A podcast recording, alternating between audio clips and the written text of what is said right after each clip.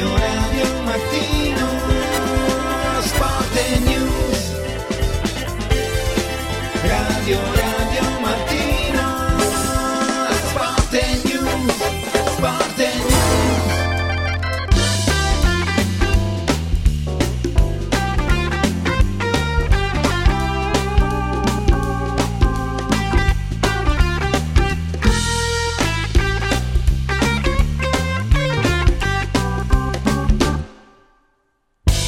Buongiorno, 22 dicembre, buongiorno, buongiorno, buongiorno Max, Francesco, Stefano dall'altra parte del vetro, ben trovati a tutti, Radio Radio Mattino, Sport News, eh, in questo venerdì di calcio, in questo venerdì dove si gioca, dove eh, riparte il campionato, alcuni si sono fermati, vedi eh, la, la Ligan che tornerà a gennaio, alcuni non si fermano per niente, vedi la, la Premier League e alcuni, insomma, come la Premier League, iniziano un po' a, a fare dei ragionamenti. Oggi c'è anche la finale della Coppa del Mondo FIFA per club, che vede contrapposte due, eh, due allenatori che vengono considerati un po' le, le nuove filosofie del calcio, tra virgolette, ma che sono abbastanza qualcuno dice agli antipodi, ma in realtà non è così, che sono Guardiola da una parte e Diniz, l'allenatore della Fluminense, dall'altra. Però, a proposito di FIFA, la Corte europea ammette che questi eh, tornei fuori dal circuito UEFA e FIFA possono nascere, eh, però poi c'è stato tutto un movimento di no, sia delle federazioni ovviamente, che però anche da parte dei club che a me ha fatto un po' pensare. Eh, quindi eh, la Roma e l'Inter in Italia hanno detto no, il Bayern Monaco ha detto no. Bisognerà capire quali squadre poi eventualmente entreranno a far parte di questo circuito. Che sarà un circuito non chiuso, sarà aperto. mm, Il, eh, diciamo, tutti quelli che parlano dalla A22, no? questa agenzia che rappresenta la Superlega. ehm, tipo Richard che che ha parlato, è quello che ha parlato di più, ha parlato di eh, diritto di competere, ha parlato di eh, monopolio finito, ha parlato soprattutto di partite gratis, partite gratuite, eh, tre leghe, eccetera, eccetera.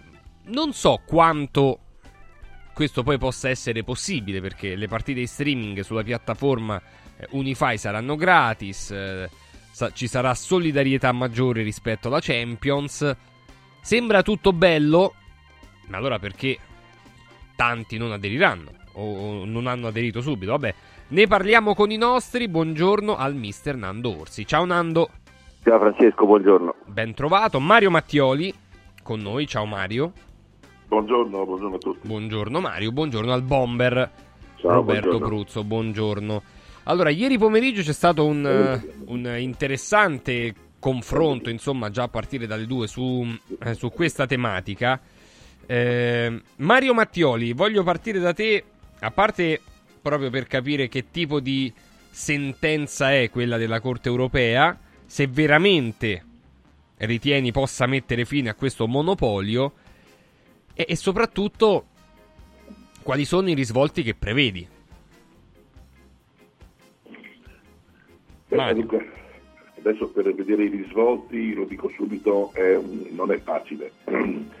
però però, eh, il futuro, l'avvenire eh, di, questa, di questa Lega, eh, che deve ancora nascere peraltro in, in concreto, lo vedo, lo vedo perché il monopolio non è un monopolio acquisito eh, gestito in concorrenza di altri, era un monopolio basta.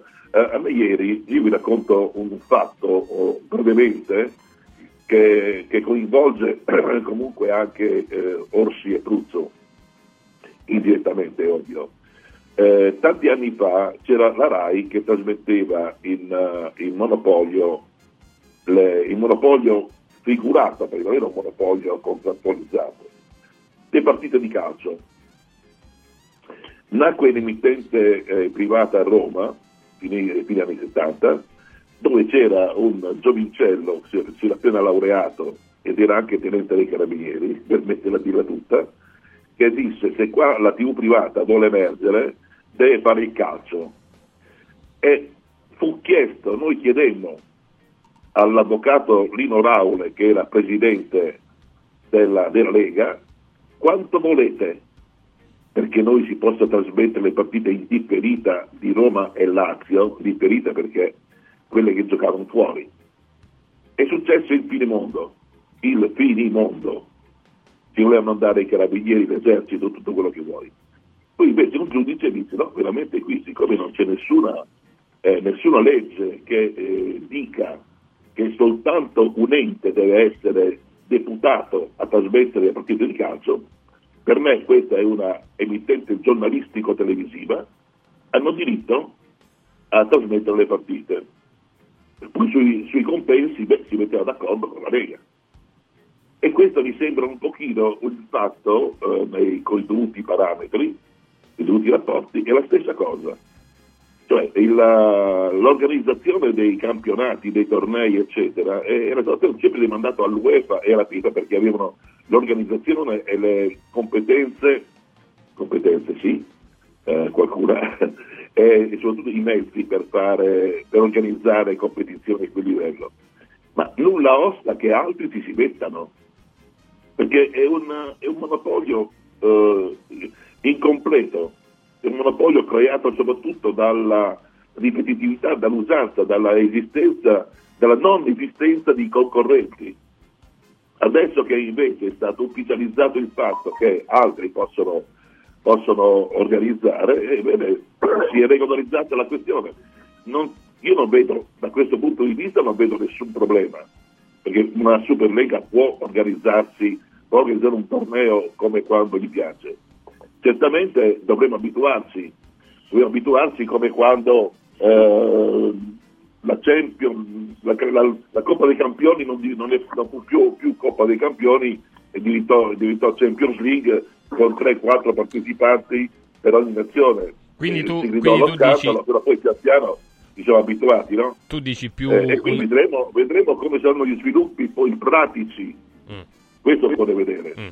Sviluppi pratici, ha parlato anche Ceferin, Nando eh, Bomber, ha detto il calcio non si vende, non si vende, eh, non c'è merito.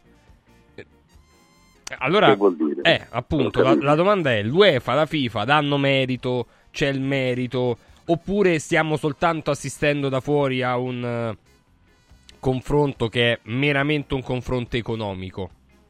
Vabbè cioè, più, più, più, confronto economico di questo. Ma io sto, sto, sto, sto pensando anche a, a parte che bisogna, prima che, che, che, possa andare in funzione, non so quanto, quanto tempo ci voglia. Boh, quanto ci vuole? Eh, Due, so. tre anni. Beh, eh, cioè, un, po', un po', di tempo ci vorrà per organizzarsi. Eh. Sì. Sto pensando chi partecipa alla Superlega partecipa al campionato sto pensando alle piccole squadre, non soltanto italiane, ma anche a quelle altre francesi. Che fine faranno? Che, che tipo di campionati faranno? Chi partecipa alla Superlega può partecipare anche al campionato? Cioè, sono tante cose che per il resto mi sembra che non ci sia niente di anormale sul fatto che eh, si progredisce, ci sono altre cose, fra cent'anni parleranno non di una Superlega, di, di una Super Extra cioè ci sarà sempre qualcosa di diverso.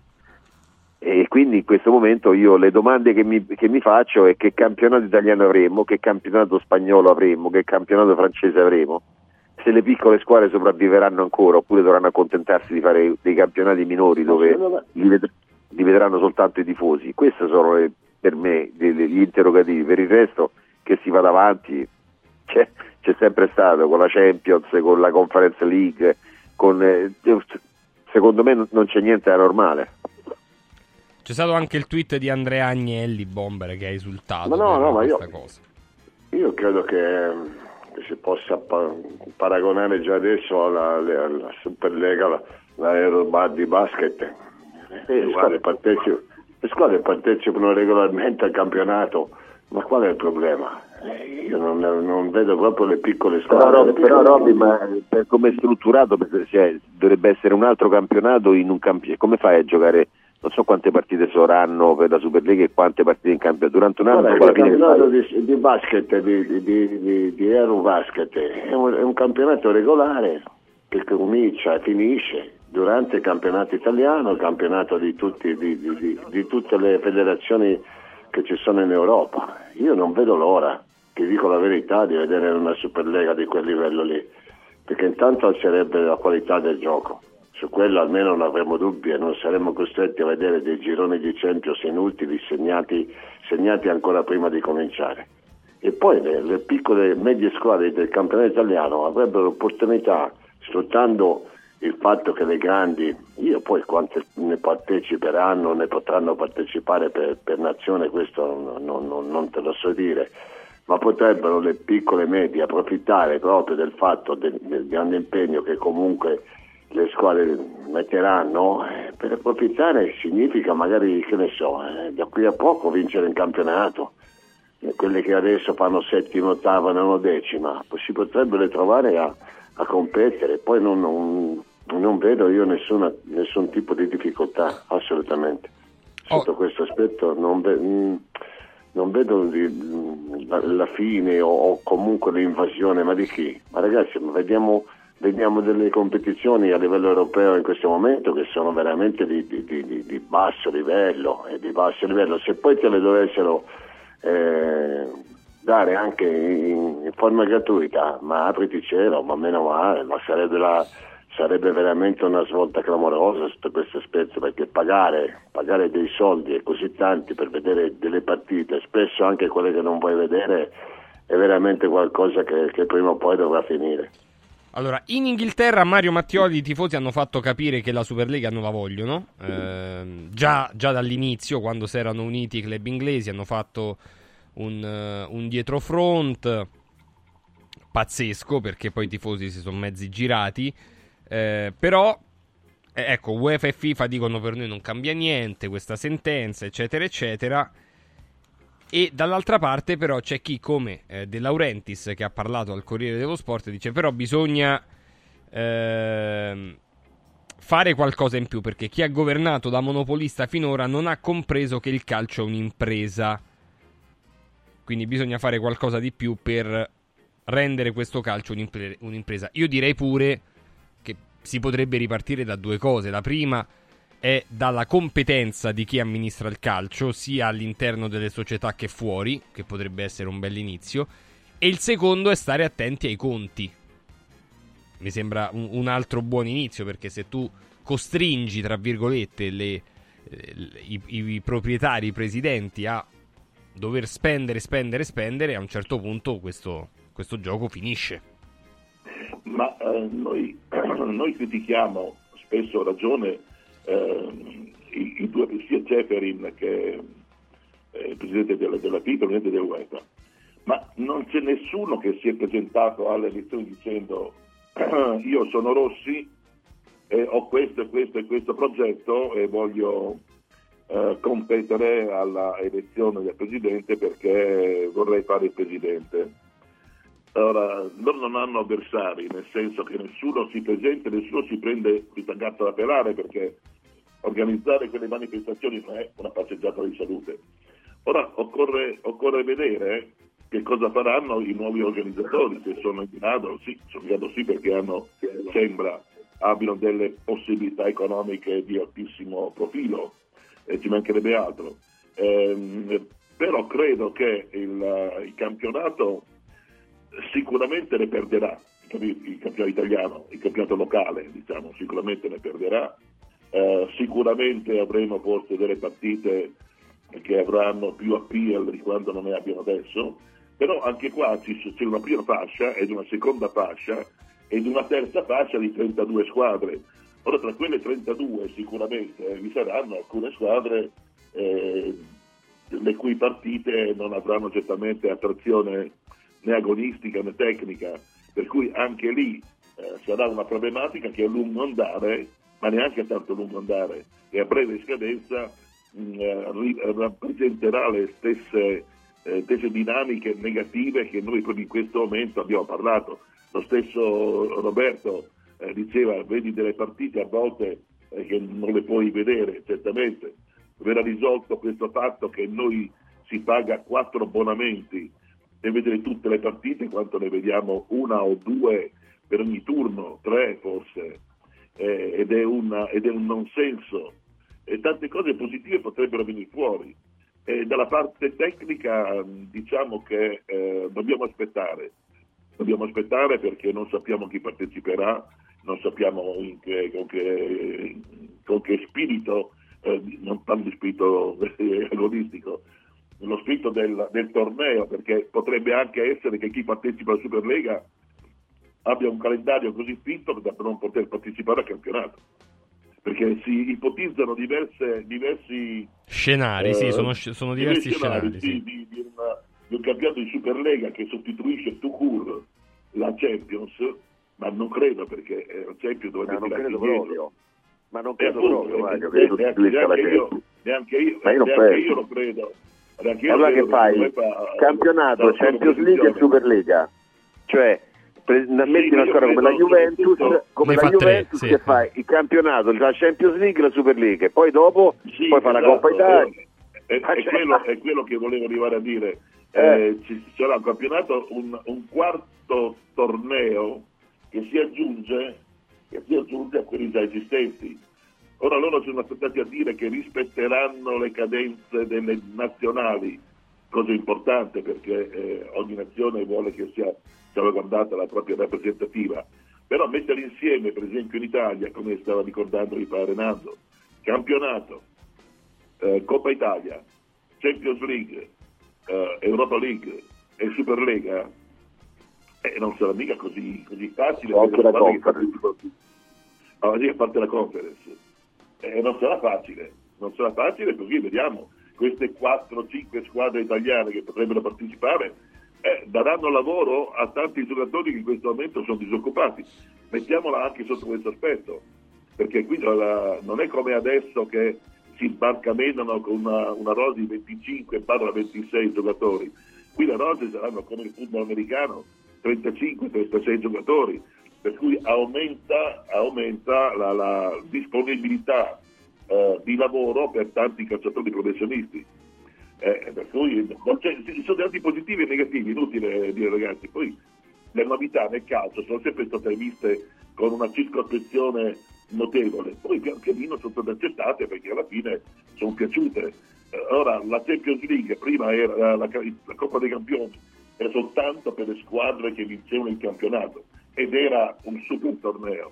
Poi si è aperto alle terze, alle quarte non sempre è all'altezza, però insomma l'interesse è tanto, il denaro ne, ne, gira tanto di più ed è stata accettata. E se l'ha accettata credo anche questa perché propone partite di alto livello. Sì, sì, poi ecco, si potrebbe, eh, così adesso veniamo al calcio giocato, pensare a, ad una collaborazione. È successo e sta succedendo con con l'Eurolega nel basket che si chiama Turkish Airline Euroleague Basketball perché appunto per doveri di, di diritti.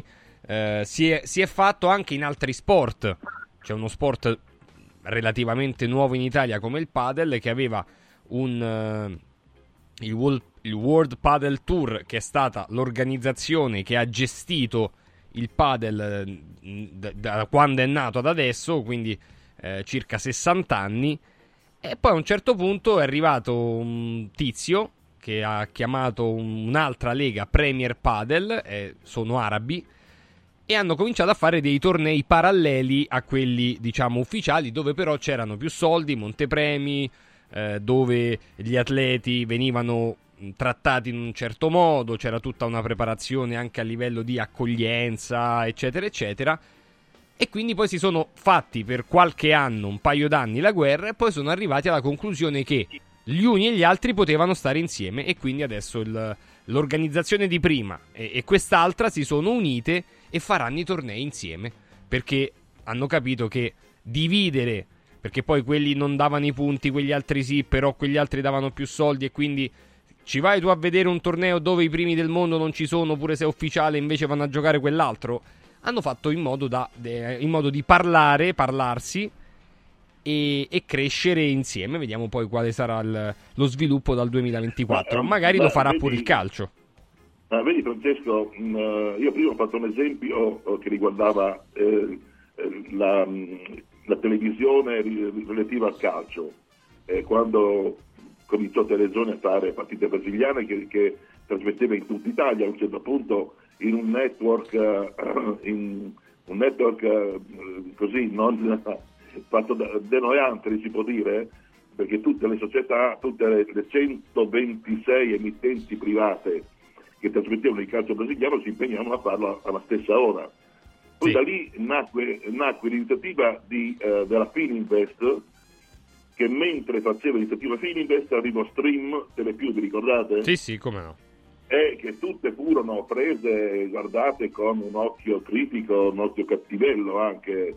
E, e poi e, e Mediaset è nata su- sulla- sulle polveri di quell'iniziativa che noi facemmo eh, e diventò pian pianino stata accettata e adesso comanda il calcio questo sistema, non dico Mediaset.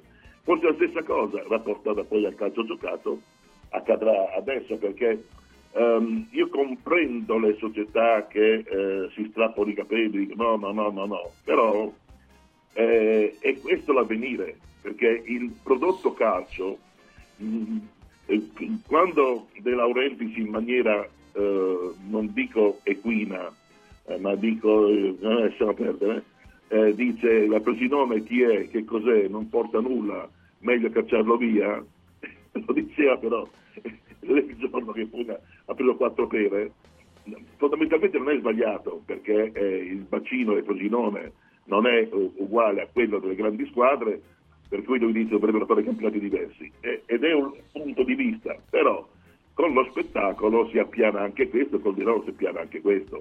Eh, vediamo eh, le novità nel calcio, soprattutto il calcio è uno sport tradizionalista. Eh, Ma guarda, novità Mario, ti posso, posso dirti una cosa? Su queste, su queste mh, esternazioni le, le hanno fatte in diversi, no? Ma che porti il Frosinone, il Carpi in Serie A, eccetera. Secondo me proprio c'è una visione veramente molto limitata. eh, perché in Premier League, che è il campionato più attrattivo del mondo e che ha un bacino a livello di diritti televisivi per tanti motivi, eh, per la lingua, eccetera, ma eh, tre volte quello dell'Italia, forse quattro volte in questo momento. Eh, loro si possono permettere 20 club nella prima lega e magari noi no. C'è una distribuzione dei diritti televisivi assolutamente diversa e non c'è la sperequazione tra la prima e l'ultima che c'è in Italia.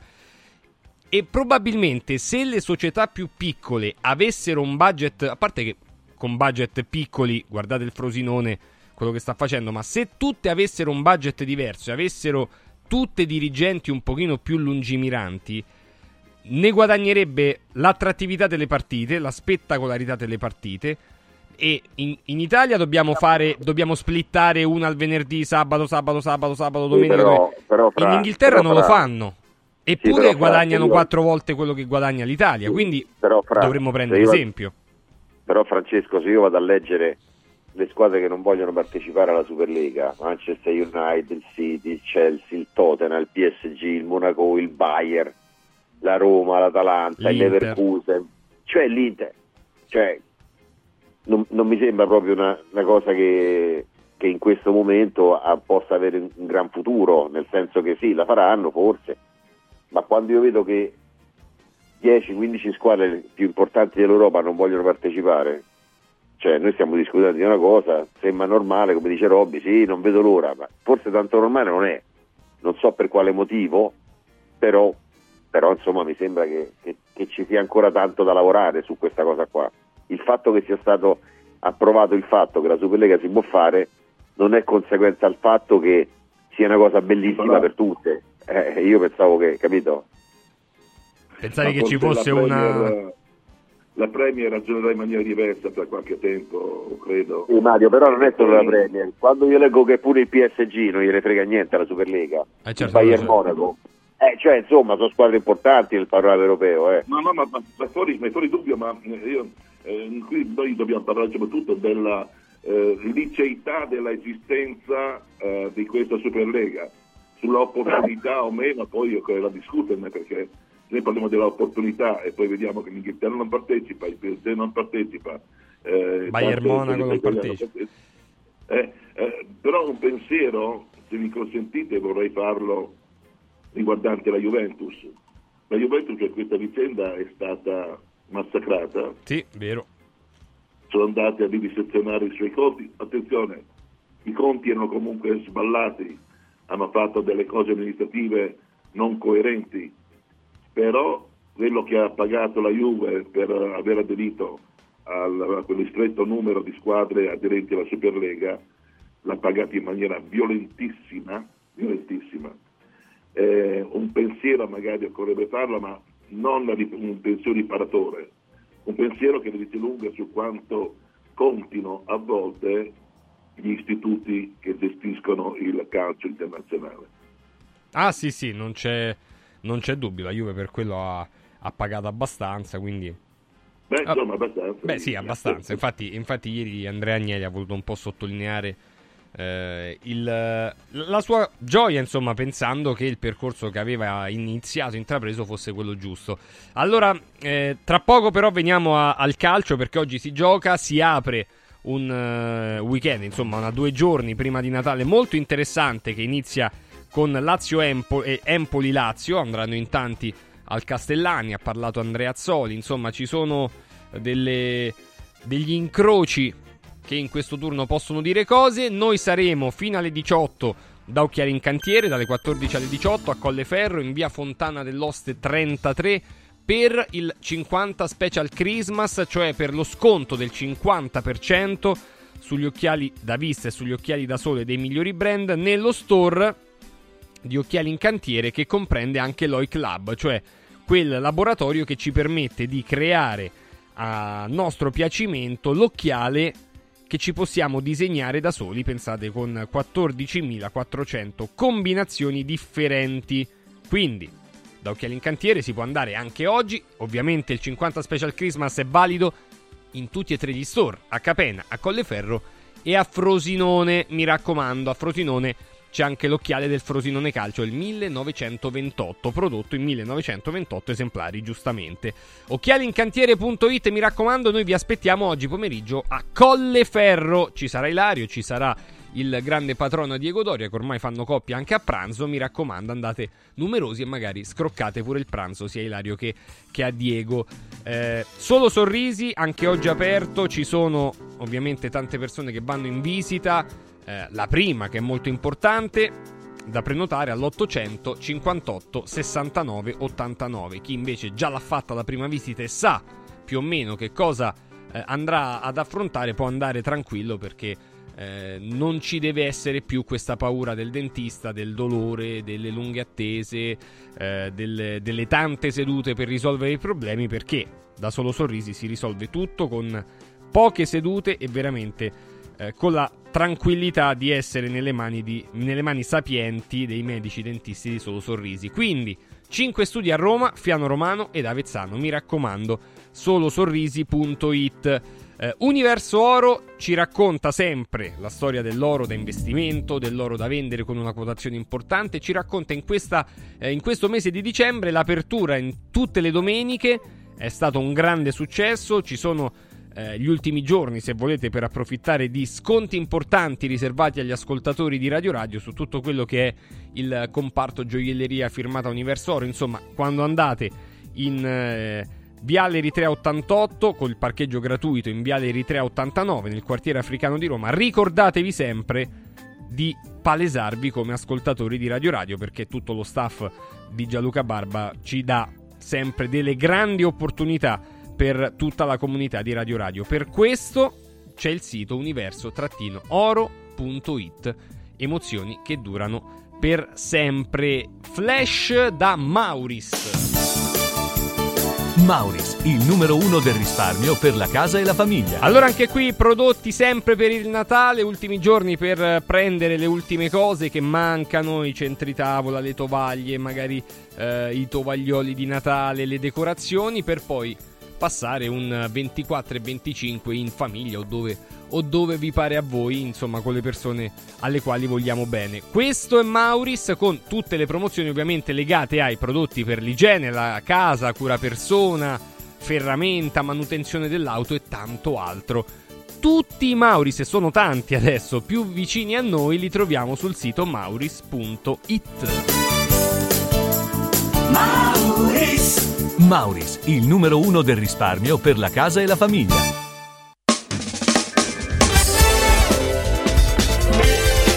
Radio Radio Mattino Sport and News. Caro Babbo Natale, quest'anno vorrei tanto rendere speciale il Natale. Oh oh oh! Merry Christmas! Da Occhiali in Cantiere, il Natale è già speciale con il 50% di sconto su tutti gli occhiali, da vista e da sole. Affrettati! La magia degli sconti di Natale è fino al 31 dicembre! Buone feste da Occhiali in Cantiere, Capena Colleferro Frosinone. Venerdì 22 dicembre, vediamoci nello store di Colleferro con la diretta di Radio Radio dalle 14 alle 18. Oh oh oh! Il più suggestivo Capodanno 2024 di Roma va in scena da Comodo Mercato Trevi, una location unica a due passi da Fontana di Trevi. Una serata evento all'insegna dell'eleganza, della cucina gourmet e della musica di qualità, per accogliere il nuovo anno con il giusto ritmo. Una notte indimenticabile, perfetta in ogni dettaglio, con la città eterna a fare da cornice. Capodanno 2024 da Comodo Mercato Trevi. Riempi le tue feste di emozioni. 06 83 39 31 92. comodomercatotrevi.it Hai sentito la nuova promozione Arte Arredamenti? Sì, scontano del 50% tantissime cucine in esposizione, anche a progettazione e su misura. Certo, vengono a casa a prendere le misure dei tuoi ambienti. Un'occasione da non perdere. Corriamo da Arte. Arredatori specializzati ci aspettano per soddisfare ogni nostra esigenza. Arte a Roma in via dei Colli Portuensi 500, via Quirino Maiorana 154, via di Torrevecchia 1035 e via Il Debrando della Giovanna 1, zona Aurelia appena fuori il raccordo. Arte.it Vuoi un capodanno col botto? Vai a colpo sicuro. Festeggia con i colori e i suoni della pirotecnica Santo Stefano. I migliori marchi sicuri e garantiti. Vastissimo assortimento di fuochi d'artificio, fumogeni, torce e tanto altro. Si realizzano spettacoli pirotecnici di ogni genere. Fatti consigliare da un'esperienza ventennale e sconti pazzi per gli ascoltatori. Pirotecnica Santo Stefano. A Centocelle, via dei Gelsi 23 e viale Ionio 321. Pirotecnicasantostefano.it. Aperti la domenica. Ciao nonno, come stai? Molto meglio. Con la stuoia Biofarm Antalgic Plus tutti i miei dolori articolari sono spariti. Te l'avevo detto. Grazie alle proprietà antidolorifiche e antinfiammatorie della stuoia Biofarm Antalgic Plus, anch'io sono tornato ad allenarmi. Allora organizziamo subito una partita a calcetto. La stuoia Biofarm Antalgic Plus è un toccasana per chi soffre di infiammazioni articolari e muscolari. Agisce a livello cellulare durante il sonno in maniera del tutto naturale, non invasiva e autonoma. Chiama subito l'800 82 66 88 o vai su stuoiantalgica.com e regalati il benessere. Confartigianato è da più di 70 anni al servizio degli imprenditori e delle loro famiglie, erogando servizi come fisco, credito, avvio d'impresa, export, formazione, consorzio energetico, assistenza sanitaria, CAF e patronato. Abbiamo federazioni di categorie e mestieri firmatari dei principali contratti collettivi nazionali di lavoro e presenti in tutti i livelli istituzionali. Dove c'è impresa, c'è Confartigianato. Confartigianatoroma.it Sorprendila, conquistala, incantala con un gioiello esclusivo Universo Oro. Diamanti e pietre preziose, orologi di lusso, argenti, bigiotteria firmata. A Natale, affidati a Universo Oro. Numero verde 813 40 30. Roma, Viale Eritrea 88. Universo-oro.it. Emozioni che durano per sempre. Buone feste da Radio. Radio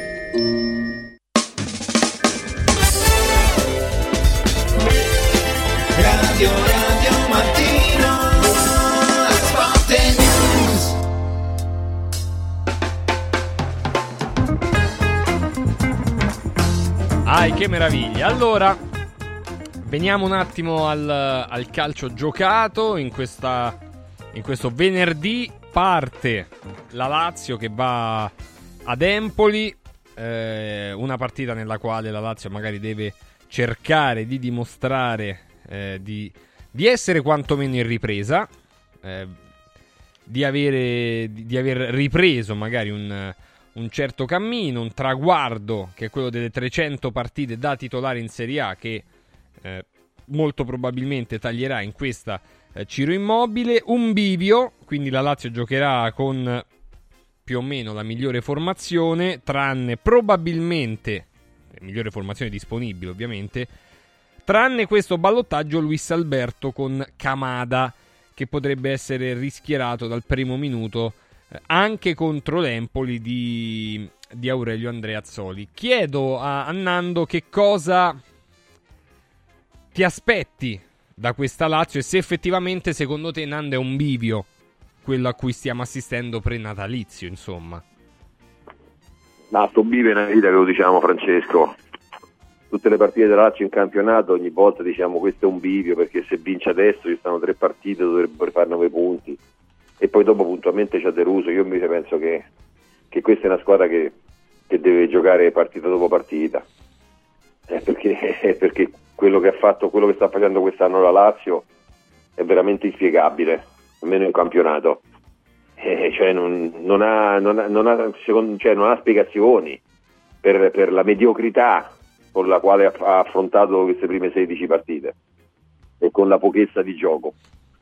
Eh, quindi quello che deve fare secondo me è cambiare anche un po' atteggiamento e, ed avere già del gioco.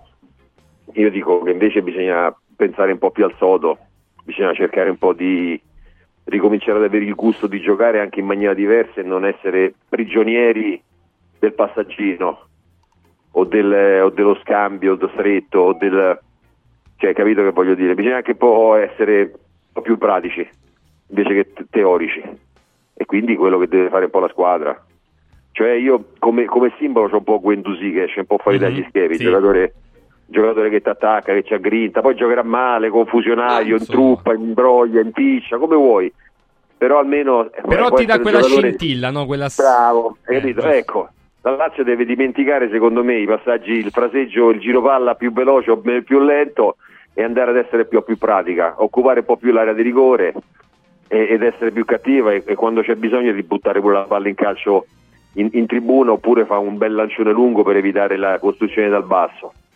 Quindi que- questo è quello che deve fare. È vero che non è il credo di Sarri, Eh. però anche lui un pochino deve cercare di essere un po' più elastico e di essere più pratico invece che teorico e tecnico. Bomber, come si fa in questo caso ad uscire da, da delle sabbie mobili, forse anche un po' mentali se vogliamo, no? Da- quali, dalle- nelle quali la Lazio si è infilata ad inizio anno? Sì, devo dire che, che è tutto vero, insomma, io credo che in questo periodo le cose siano andate veramente peggio di qualsiasi immaginazione, perché non ti aspettavi obiettivamente, certamente, poi Sari ce l'ha ricordato, non eravamo quelli del secondo posto, ma non siamo manco quelli del decimo e quindi eh, a volte si, si fa veramente fatica. È una serie di concause che hanno portato la squadra a giocare, a giocare ad avere una classifica così, così negativa, a dispetto delle potenzialità della squadra, del mercato che comunque è stato fatto, di, di- di diversi giocatori che, che purtroppo non, non sono ancora riusciti a, trovare una dimensione, a parte un po' Guendouzi, ma come dice Nando è uno che va un po' per conto suo e quindi, eh, quindi anche, anche, anche tutto il resto della squadra ha deluso molto, soprattutto nei, nei- nei calciatori che l'anno scorso hanno fatto così bene, a volte è anche spiegabile, salvo poi avere la possibilità in questo, in questo scorcio di campionato ancora che, eh, che che verrà di, di- di poter recuperare perché ha un calendario, se, se guardiamo il calendario, se, qualco- se il calendario può valere qualcosa, veramente delle partite tu- più o meno alla portata il prossimo mese o prossime 4 o 5 gare. Empoli, Frosinone, che ti Udine. dire, no, Francesco, scusa, quello che ti voglio dire, l'unica partita dove la Lazio ha giocato un po' fuori dagli schemi, dove ha vinto è stata quella col Feyenoord. Sì. Dove ha fatto un gol, si è messa lì, ha aspettato la squadra.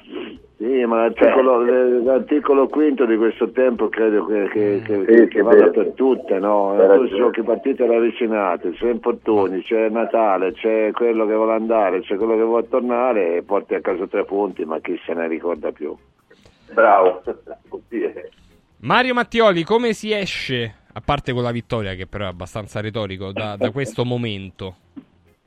Ma guarda, io da, eh, lo ripeto come un mantra, da un mese e mezzo, un mese e tre quarti ormai, eh, sono quasi due mesi, continuo a dire che Sarri è stanco e la squadra ehm, sta un po' rigettando i sistemi sarriani. E questo un, a mio avviso è un dogma fisso perché altrimenti spiegazioni altre non ne ho. Voi parlavate di un gioco stantio, di passaggi orizzontali, il gioco di Piazza Sarri. Voi avete fatto caso di quante volte, avete parlato di Guendonzi, avete fatto caso di quante volte Guendonzi corre a vuoto in verticale dopo aver dato il pallone e corre in verticale in avanti, si fa 30 metri e poi torna indietro e il pallone non gli arriverà mai. E la Lazio credo che ma- tra l'altro gli manca anche questo, la predisposizione di un giocatore che possa favorire il gioco verticale. Eh, io ho fatto, caso a proprio a questo giocatore che viene un pochino da un campionato diverso, ha un'attitudine diversa di gioco, di calcio più evoluta, ma lui durante la partita si infila, eh, non so quante volte, va giù in verticale da una parte dall'altra in mezzo e non riceve mai il pallone, perché la Lazio non è tagliata per fare questo gioco in verticale, cosa che invece a mio avviso dovrebbe cominciare a fare perché il gioco per orizzontale lo sta disegnando, l'ha, l'ha anche cancellato in parte anche, eh, anche coloro che l'hanno inventato, per cui tutte squadre, ormai ce ne poche che giocano, che giocano così. Lo stesso Guardiola l'ha votato il suo gioco con cui fece i successi nel Barcellona. Eh. Per cui, eh, so- detto, questo, detto questo, la Lazio in questo momento, sinceramente, eh, se non cambia qualche cosa, se non cambia anche a livello psicologico, e qua è, è l'allenatore che secondo me dovrebbe farlo, ma non lo riesce a fare. Per cui nella Lazio non vedo una luce che si possa accendere improvvisamente. Non la vedo. Ehm, Nando, sarà la partita, probabilmente, almeno da, da quelli che sono i report, di eh, Felipe Anderson, Immobile e Zaccagni, quindi del tridente dello scorso anno, quello che, che ha fatto molto bene, anche in assenza eh, di, di Immobile. Secondo te perché può, c'è ancora questo ballottaggio tra, tra Camada e Luis Alberto? Perché Luis Alberto ancora non sta bene? Sì, però posso dire una cosa, io non voglio essere duro, però il Camada visto adesso è peggio di Luis Alberto che non è in condizione. A me Luis Alberto se ti fa una giocata è illuminante, no? Camada mi sembra un giocatore che vaga in mezzo al campo e che ancora non ha capito bene sia i ritmi che i movimenti di Sarri, ma anche i ritmi del nostro campionato. Eh, e questo dispiace perché poi se tu lo vai a vedere eh, all'Eintracht, che tra l'altro voglio aprire un'altra parentesi, tutti i giocatori usciti all'Eintracht dell'anno scorso non ne, non- non ne gioca bene uno, e te Francesco lo sai perché poi dopo il- chi c'è Lindstrom e poi c'è quello de- de- dell'alto della Roma, chi è il difensore, cioè, quindi sai, come- un po' come l'Atalanta. E, mm, e quindi secondo me sono ballottaggi che lasciano un po' il tempo che trovano. Io dico che i giocatori migliori devono giocare, però è anche vero che eh, non stanno, non, cioè, non stanno dando, cioè io non penso che, che, che Kamada ti dà quella, quella vitalità che la Lazio non ha avuto fino adesso. Ma almeno con Luis Alberto ogni tanto c'è un po' di qualità, un passaggio filtrante, un- un- un'intuizione. Eh, però evidentemente c'è, c'è, c'è qualcosa, ma un- magari Sì, un, ma- un problema fisico, bomber può essere anche quello. Sì, eh. ma l'impressio- l'impressione da fuori che tu puoi tro- tu allenatore puoi anche provare no? a metterli in concorrenza, a, cer- a cercare che tutti e due, a uno dei due dia l'idea, l'impressione di, di- di dare qualcosa in più per, per cercare di scalzare o di, o- o- di- o di avere un'altra volta la titolarità, di evitare contatto, ma, ma l'impressione invece che, che Luis Alberto proprio di queste cose non, non- non- non ne abbia bisogno, nel senso che lui rimane tale quale, eh, va, va- va di pari passo con quello che, che è il suo modo di essere e quindi non, non lo so fino a che punto il fatto di metterlo fuori via questo giocatore la motivazione, la voglia di lavorare di più o di impegnarsi di più per, per ritornare ad essere quello che, che è nelle gerarchie, no? Peraltro vai a Empoli contro una squadra che ha il peggior attacco di tutta Europa, comp- compreso il Clermont, perché ha fatto una rete e quindi è arrivata addirittura davanti. Ed è una partita che, che a Empoli temo- temono molto e nella stessa maniera eh, devono anche pensare una volta o l'altra di vincerne una per cercare di raddrizzare una situazione che non è definitiva, nel senso che c'è, che c'è 4 o 5 squadre che sono decisamente inguaiate, quindi hanno anche la speranza di, di trovare non so come anche la, la- la capacità di, di- di andare a vincere una partita contro un ex, perché Sari lì c'è, c'è stato e Sì, ha sì. lavorato molto bene. Assolutamente, è stato, è stato molto importante Sarri per, per Empoli. Eh, ha parlato, ripeto, ri- rispetto a, al Superlega, eccetera, De Laurentiis, però poi ehm, Alessandro Barbano, vice direttore del Corriere dello Sport, eh, gli ha fatto dire anche altre cose sul, su Elmas, che ha detto è già venduto.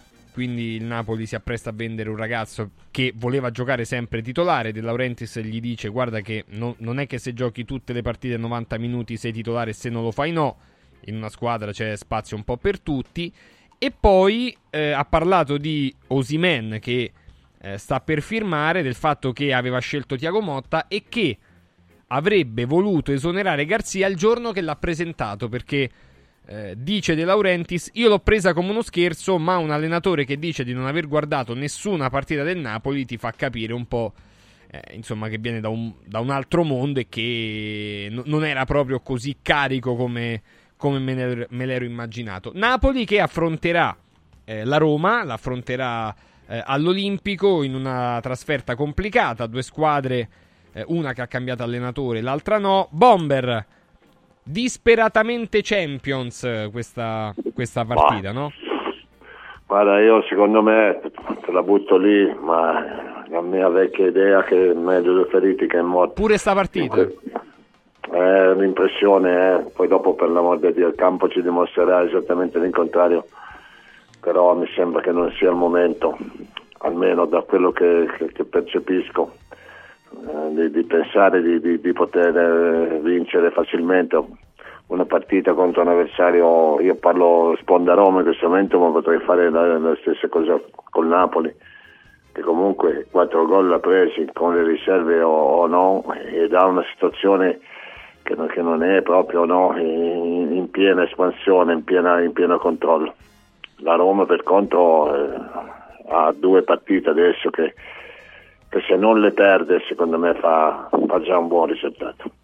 Eh beh sì, prima il Napoli e poi, e poi la Juventus. Eh, saluto Stefano Carina. Ciao Stefano, buongiorno. Ciao, buongiorno. Buongiorno. Nando?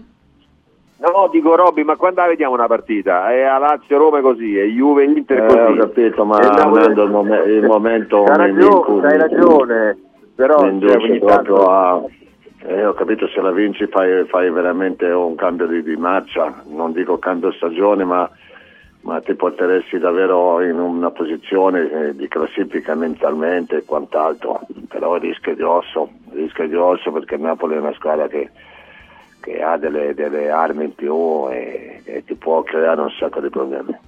Ma eh, Stefano, prima di venire con te anche alla partita, ma eh, quanto c'è di vero nel, nel, diciamo, in questo rumors che è uscito su un Bonucci proposto? E ti chiedo, poi lo chiedo anche agli altri, se tu lo prenderesti Bonucci in Cioè, questo tipo di Roma?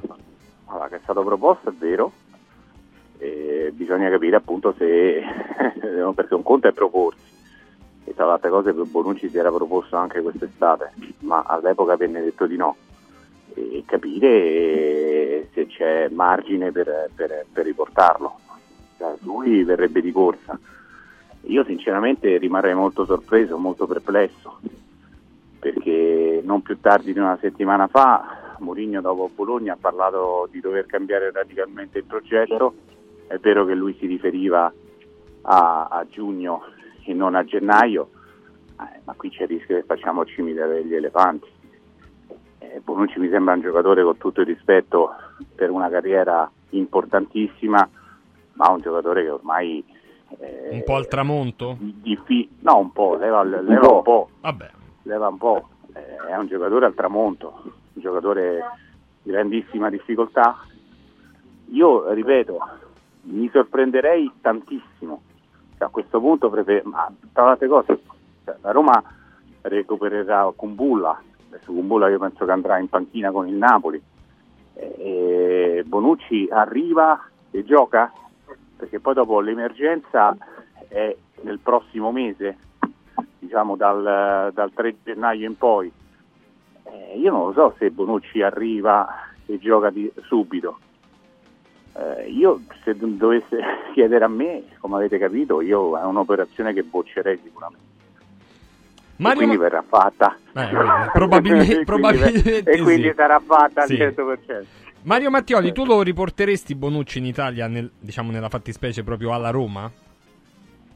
Ma guarda, Berlino, a Berlino non sta facendo bene eh, Bonucci, per tante ragioni, anche ragioni soprattutto fisiche. Eh, io ho visto una partita eh, dal vivo oh, della Union Berlino e devo dire che dal punto di vista sportivo, eh, attenzione, eh, mi ha fatto un attimo pena vedendo Bonucci scavalcato alla destra, scavalcato alla sinistra, preso eh, in velocità, in scatto, e insomma era un'altra cosa, se avessero messo un'altra maglia sarebbe stato meglio. Per cui d'accordo era reduce da infortuni muscolari, ma sono infortuni muscolari che sono ormai troppo ricorrenti, eh, per cui non lo so, non, non vedo questa, se è una soluzione eh, particolare per raggiungere qualche record o così, mh, però come soluzione tecnica la vedo molto molto labile, assolutamente. E poi una cosa, già che parliamo di questo, ma è un, un inciso, eh, quando noi ci lamentiamo che i giocatori che vengono dal Fra- Francoforte o dall'Atalanta e quando cambiano squadra non giocano più come prima, eh, ma sono i sistemi di allenamento. A Francoforte si, si allenavano con la maiuscola, a Bergamo si allenano con la maiuscola, vado in società dove si allenano meno, probabilmente eh, e cala il rendimento. Cioè, Dici, ti alleni meno, rendi, rendi Beh, meno. almeno, guarda, ci sono, ci sono squadre, ragazzi, voi andate a vedere gli allenamenti quotidiani, fanno ridere se tu pensi a quello che deve fare un, un professionista, un professionista, non. Eh, per cui le società che hanno sistemi di allenamento un pochino più complessi, più compressi e più importanti, è chiaro che quel rendimento è superiore. Che dicevi Stefano? No, dicevo, mh, dicevo, uh, proprio a- mh, unendomi a quello che diceva adesso Mario, poi non ci lamentiamo che, che andiamo a contare gli infortunati, che se Bonucci arriva è un altro giocatore, eh, prima di tutto tutte le remore che abbiamo dal punto di vista ormai mi sembra che, le- che il meglio l'abbia dato, ma già da tanto tempo l'abbia dato, e, e in più nell'ultimo periodo è stato sempre male. Cioè, tu non è che arrivi in una squadra e dici, sai, arrivi a Roma, una squadra che non ha problemi di infortunati, vanno tutti a gonfie vele. eh, Dici, uno lo puoi tenere. lazzaretto. Uno lo puoi tenere, vediamo che a Roma è un lazzaretto, ragazzi. Cioè, ne metti dentro un altro. Oh, io veramente rimarrei a bocca aperta. Eh beh sì, effettivamente è un... eh, Beh, sarebbe magari forse una soluzione tampone per quattro mesi, non Ma lo so. tampone, ma tampone di chi? Ma non Eh, gioca, boh. no, lui non, non Ragazzi, sta devo giocando, dire? ragazzi. Se, se è vero che è stato proposto, magari... Ma ho capito, ma un conto è stato proposto, cioè, ma è, un conto è prenderlo. Cioè, io penso, e mi auguro veramente che la Roma possa pensare ad altro. Anche perché ci stanno giocatori che, che alcuni club danno via in prestito, poi sarà difficile tenerli, tutto quello che volete. Ma un conto è che prendo un... ra- Allora, prima di tutto serve più che un difensore che caratteristiche, serve un giocatore integro. Eh. Integro. Che qui non arriva un giocatore integro non so da quanto tempo. Che già sarebbe un passo avanti, arrivato, eh, già sarebbe in passo avanti. Eh, Lu- Lukaku, ecco, un giocatore integro, è arrivato un giocatore integro, quante partite ha fatte? Ha fatte tutte. 19 partite, 12 gol. Perché? Perché oltre ad essere un campione è un giocatore integro. E poi gli altri ragazzi, eh, cioè vai, a fa- eh, vai veramente a contare quante presenze hanno avuto finora. Eh sì, non, non tantissime effettivamente. Comunque, Nando, invece sulla partita, questo Napoli di Mazzarri dopo il KO col Frosinone, eh, la Roma che viene da- dalla sconfitta col, col Bologna. Beh, proprio questo fa pensare meglio due feriti che un morto, no? Però, però io dico che questo è anche il momento di una delle due squadre di cercare di osare, di accelerare. Mm. Eh, perché poi dopo le altre stanno vicino, il Bologna, eh, perché tutti credono che il Bologna tanto non tiene, prima o poi si ferma, eh, ma se poi non si ferma, eh, sai, i pareggi, l'altra vince, e cominciano i punti di stacco cominciano a diventare importanti, le squadre che possano stare vicino a te o che, o che ti possano superare, cioè non è semplice, quindi se, se hai un obiettivo, secondo me sono proprio gli sconti diretti, no? E, e i momenti, io penso che questo sia il momento anche per una delle due squadre di andare a rischiare, di poter vincere la partita, di poter mettersi lontano una, due, una squadra. Oh, e, e- e la vittoria ti darebbe anche delle certezze, delle, de- delle certezze, delle sicurezze. Quindi dico perché no, non provarci sia, sia a Napoli che alla Roma. Quindi io mi aspetto da due squadre che giocano in maniera totalmente differente una, una voglia di, di poter andare a vincere, no? voglia... poi dopo uno ci può anche non riuscire, a un certo punto si può anche accontentare, però inizialmente non può essere Roma-Lazio o Juve-Inter. Io mi aspetto invece una partita dove, dove tutte e due possano andare a cercare di, di- di vincerla, no? di importi, cioè di, di- di cercare con il loro gioco. Poi dopo è ovvio che se alla Roma gli manca Lukaku e Dybala è ovvio che c'ha problemi, però in generale dico eh, Lukaku gli rientra, Dybala non lo so, e quindi è una squadra che può battere questo, questo tipo di Napoli che ha dei grandissimi problemi in difesa e quindi eh, cioè, non- non è più la squadra dell'anno scorso. Stefano, obiettivo provarci per una delle due o accontentarsi? Io temo che, che vedremo una partita molto simile al derby invece. Dai. Perché, eh, ma è così ragazzi, Eh, è chiaro che per la Roma vincere sarebbe importante, ma non tanto per la classifica quanto a livello mentale, perché poi stanno tutte lì adesso, eh, il Napoli adesso sta a due punti sopra mi sembra, quindi qualora tu vincessi andresti un punto, quindi non è che cambia tantissimo. Soprattutto per non guardare problema- il calendario come un mostro, Bravi. perché poi... eh, Bravissimo, è quello infatti, sarebbe più una questione di testa, cioè questa è una squadra che eh, in 23 confronti, esclusa l'Atalanta con le big, ha vinto solamente 3 partite. Se mettiamo dentro l'Atalanta, nelle ultime 25 partite ne ha vinte 5. C'è anche un'altra statistica che la Roma quando nel- ha affrontato le prime 5 nelle ultime 13 partite non ha mai vinto. Cioè, e ci sono numeri che noi diciamo vabbè, vabbè lasciano il tempo che trovano, però poi anche i calciatori, anche l'allenatore eh, incominciano a guardarli. Eh, certo. Quando ti approcci poi alla partita e ti approcci con uno stato d'animo diverso. Quindi per me l'importante sarebbe non perdere, io sono più dell'idea di Roberto. Cioè, l'importante sarebbe non perdere, rimanere nel, nel gruppone e poi dopo cercare di svoltare queste- di queste due partite che sembrano proibitive e, e recuperare qualcuno e poi dopo ripartire. Però non sarà, non sarà assolutamente semplice. E la Roma farà una partita sicuramente d'attesa, mi ci, mi ci giocherei casa. Ah E sì, il Napoli, il Napoli vediamo, il Napoli vediamo. A me il Napoli dietro sembra la banda del buco, è una cosa veramente ogni volta che qualcuno s'affaccia eh, rischia sempre di segnare. Quindi sai, Lukaku se va negli spazi eh, potrebbe essere questa l'arma vincente per Mourinho. Eh, potrebbe anche essere, sì, assolutamente. Allora, Mario Mattioli, Nando Orsi, Stefano Carina, grazie a tutti e tre. Buona continuazione di mattinata. un saluto, un saluto, un saluto. Eh, 8 e 58 minuti. Ovviamente tra poco prenderemo i nostri delle 9. Vi voglio ricordare però che oggi siamo ad Occhiali in Cantiere, domani siamo da Noi Sport per eh, ricordare che un bel regalo di Natale può essere anche la gift card di Noi Sport. Perché? Perché eh, c'è una gift card a prezzo eccezionale, cioè una card, quindi un buono regalo da 100 euro per noi che lo andiamo a comprare per qualcun altro ci viene 64,90 euro. Mentre se vogliamo regalare una gift card dal valore commerciale di 200 euro, quindi chi andrà poi con quella card da noi sport spende, potrà spendere 200 euro, a noi ci viene 129,90 euro e così via. Ci sono card fino a eh, 400 euro per dire. Quindi, dov'è noi sport? Via Tiberina, chilometro 16 e 270. Noi saremo con Radio Radio Lo Sport domani fino eh, a mezz'ora prima dell'inizio della, eh, de- delle altre partite si commenteranno ovviamente tutte le partite della giornata. Noi Sport, via Tiberina, chilometro 16 270, megastore sportivo più sportivo d'Italia. Non solo sport, ma anche casual e moda per tutta la famiglia. Eh, donna, uomo, bambino, bambine, tutto quello che volete. Noi Sport.it, mi raccomando, sul sito radioradioshop.it trovate il lipo.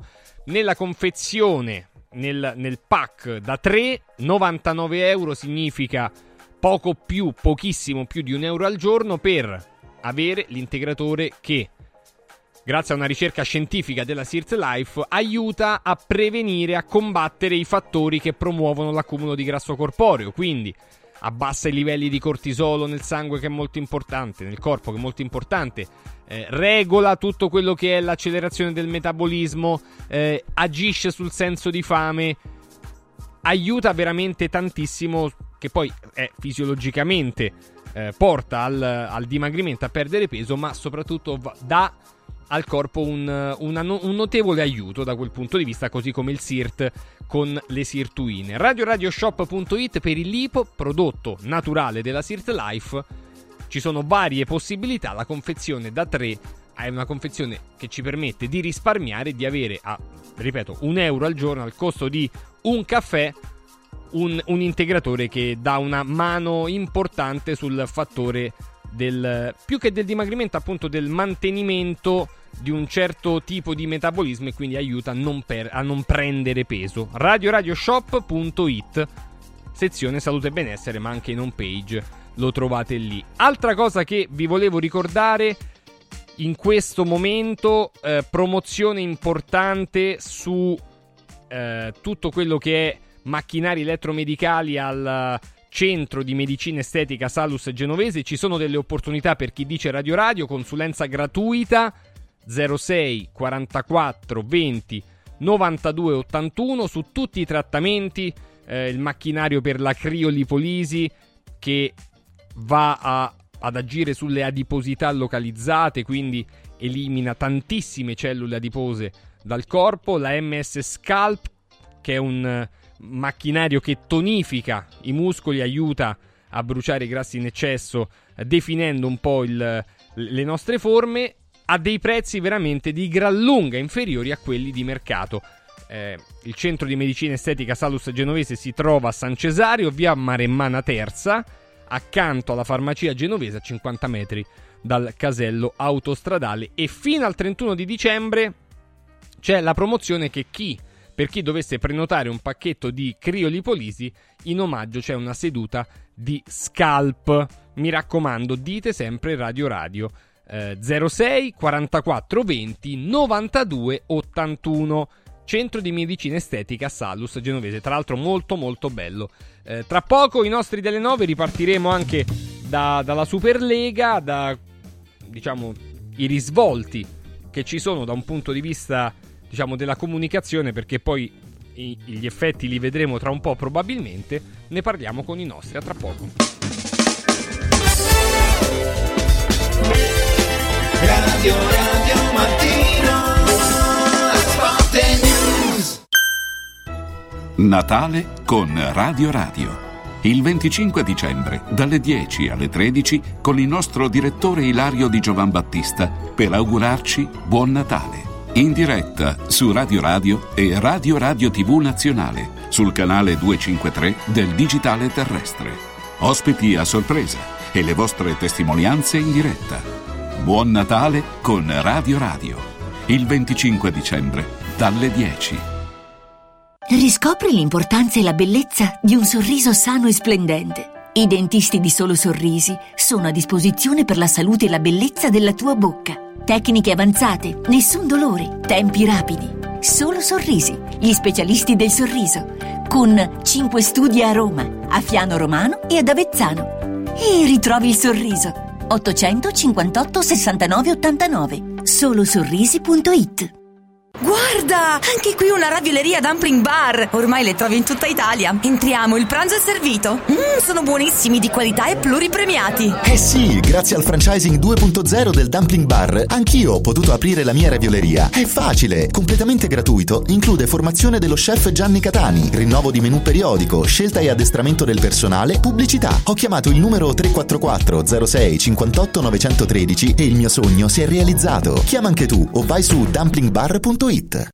Da Stosa Storca Pena è il periodo delle grandi occasioni. Con l'acquisto di una cucina Stosa completa di elettrodomestici, in omaggio un televisore maxi schermo 55 pollici. Crea la cucina su misura per te tra un vasto assortimento di stili e modelli. Da Stosa Storca Pena, progettazione e rilievo misure gratuiti. A Capena, in via Tiberina 34. E nello Stosa Point a Borgo Quinzio, presso Luzzi Home Arredamenti, puoi arredare tutta la casa. Scopri lo spazio espositivo completamente rinnovato. Arredamentiluzzi.it Ti abbiamo aiutato a guidare in sicurezza ovunque tu fossi diretto.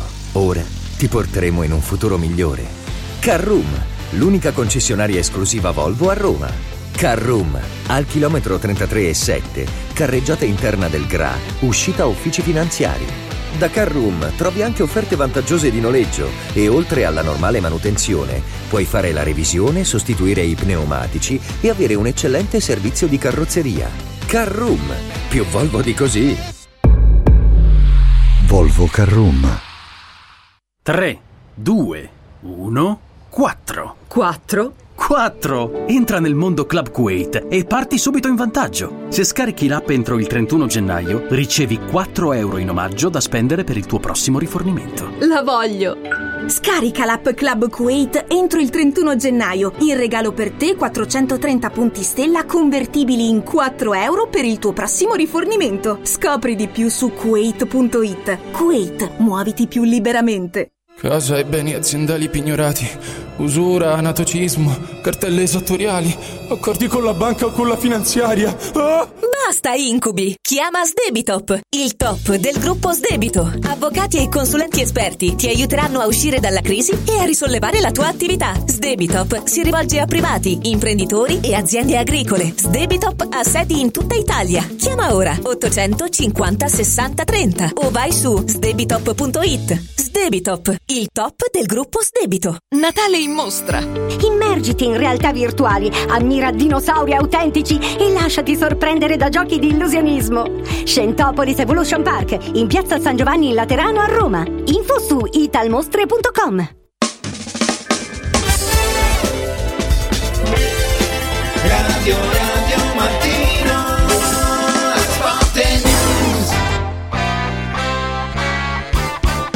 Allora, 9-8 minuti, 22 dicembre, buongiorno ai nostri. Vado a salutare Furio Focolari. Ciao Furio. Buongiorno, Francesco, buongiorno, a tutti. Buongiorno, ben trovato. Stefano Agresti. Ciao direttore, ben trovato. Ciao Francesco, Buongiorno. buongiorno, a tutti. Bomber, buongiorno.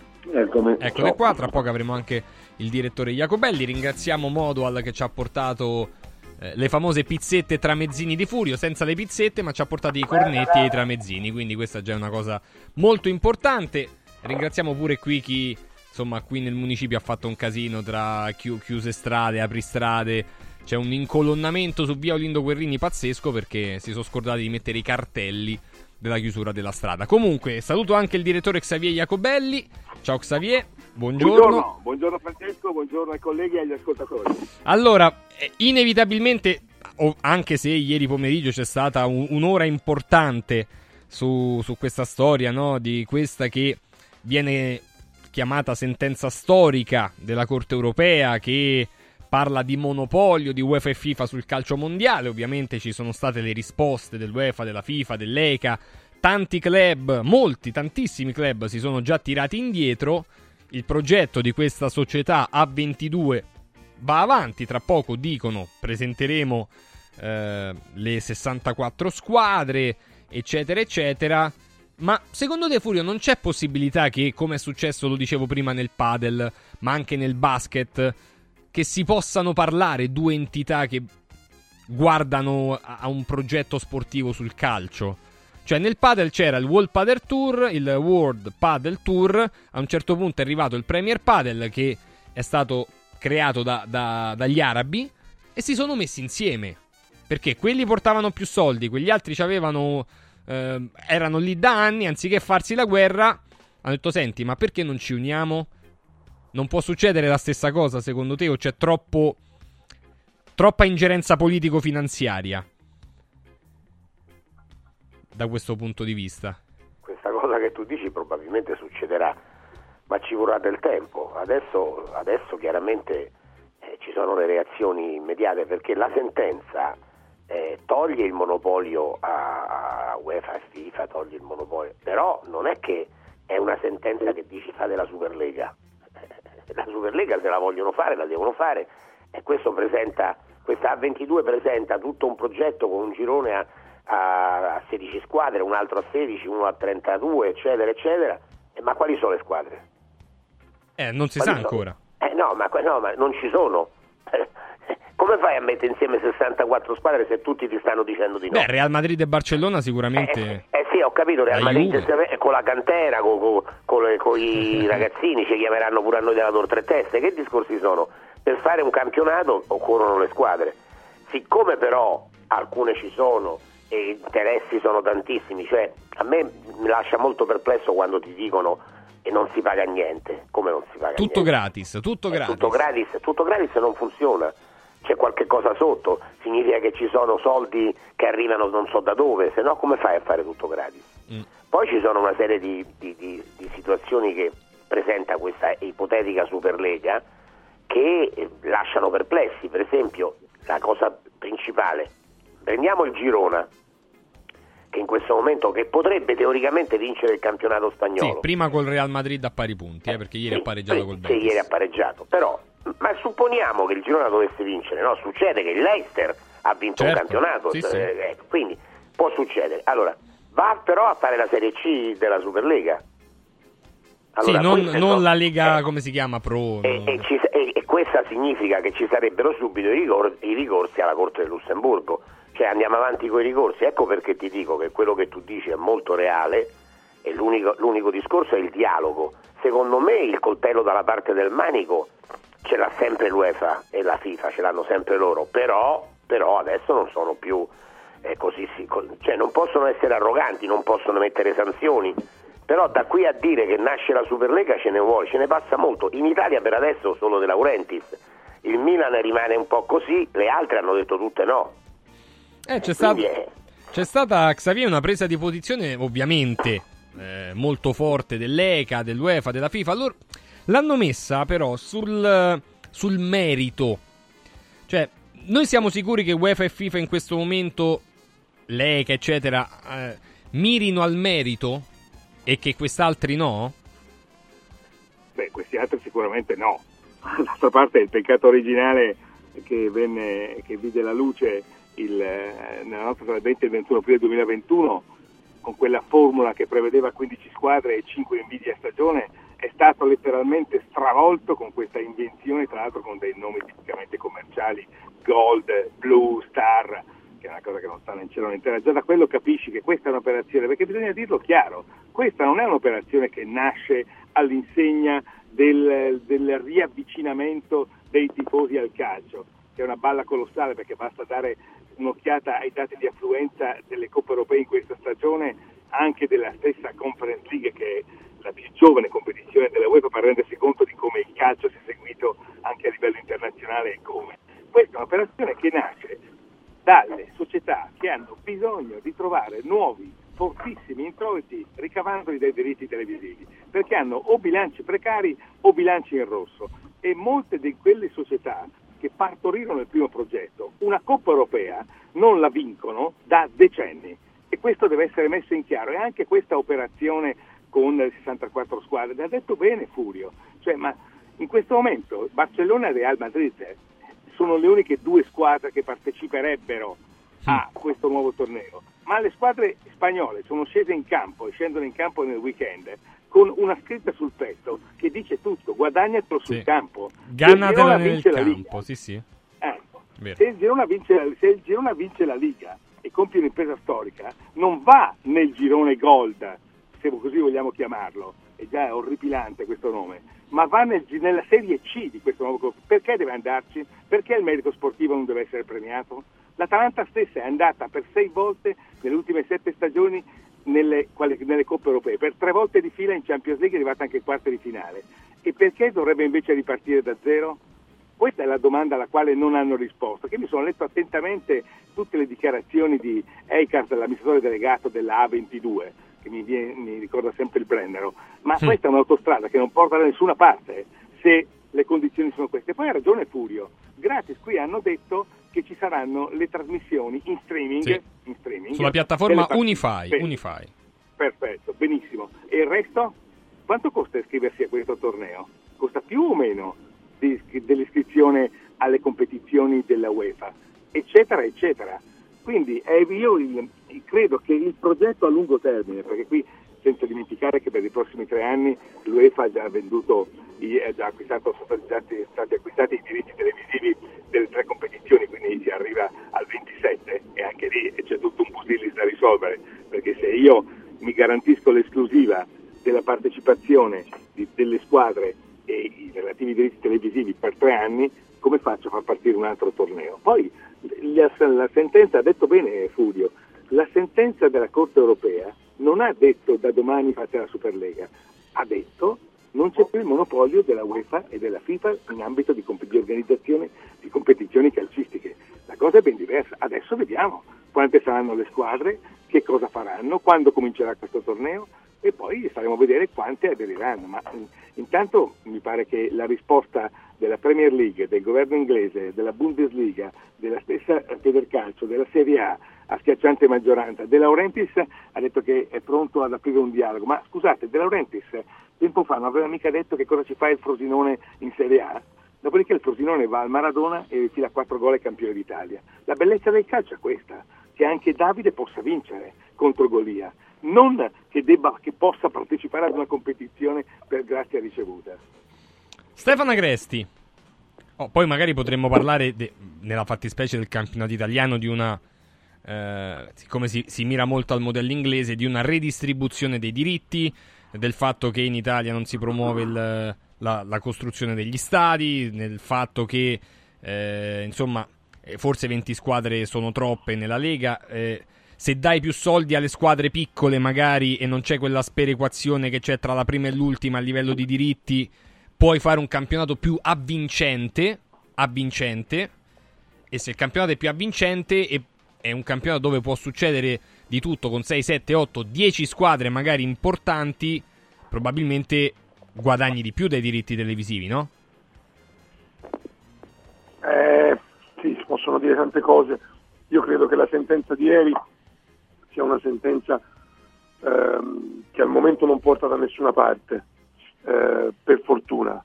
Però sottolineo al momento, perché quello che ci aspetta nel futuro non lo sappiamo. Eh, noi non dobbiamo dimenticare che l'idea della Superlega all'inizio aveva coinvolto 12 società molto importanti, Eh, tra esatto. le quali tre grandi club italiani.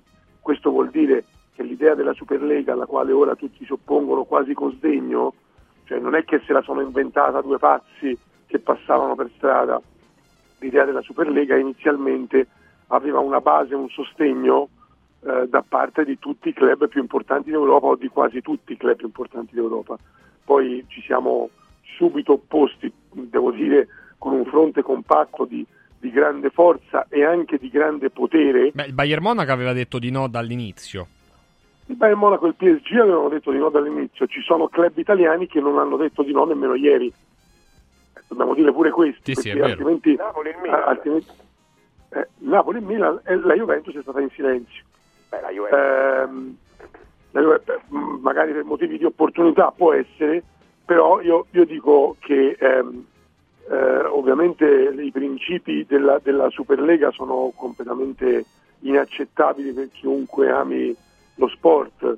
eh, questo è chiaro, l'abbiamo detto dall'inizio e lo, ribadi- lo ribadisco anche oggi, eh, che sia una, ehm, una situazione però che non, possa, che, che possa, non debba avere uno sviluppo in futuro, eh, vediamo, perché a mio avviso eh, eh, ora ci sono i contratti televisivi da essere fino al 2027 già venduti in Europa e fino al 2030 addirittura già venduti negli Stati Uniti. Ehm, eh, per quanto riguarda però eh, il futuro, diciamo che eh, se fino a ieri la Superlega non si poteva fare, ora si può fare. Non si farà perché il fronte del nord è ancora compatto, non si farà, per il momento non si farà, poi vediamo. Io credo No, no, che però c'è una la- cosa, scusami se ti interrompo, ma è un contributo, poi continui tu. Eh, No, no. I, i grandi, I grandi tornei internazionali senza le squadre inglesi secondo me non si possono fare.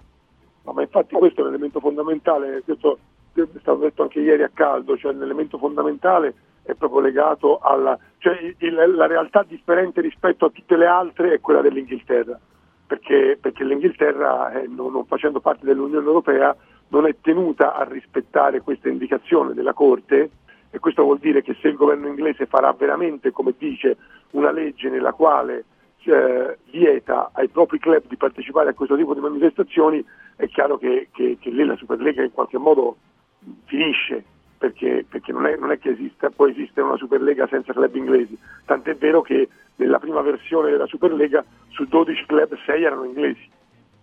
E quindi quel- quella è, veramente, ecco, l'Inghilterra diventa una, una leva per, per impedire questo progetto che secondo me a parole viene tenuto lontano da tutti, secondo me intimamente a tanti grandi club interessa, ecco, con, la- con questa situazione che c'è eh, in Inghilterra anche dal punto di vista eh, giu- giuridico, diciamo, e allora lì probabilmente si può fermare. Bomber?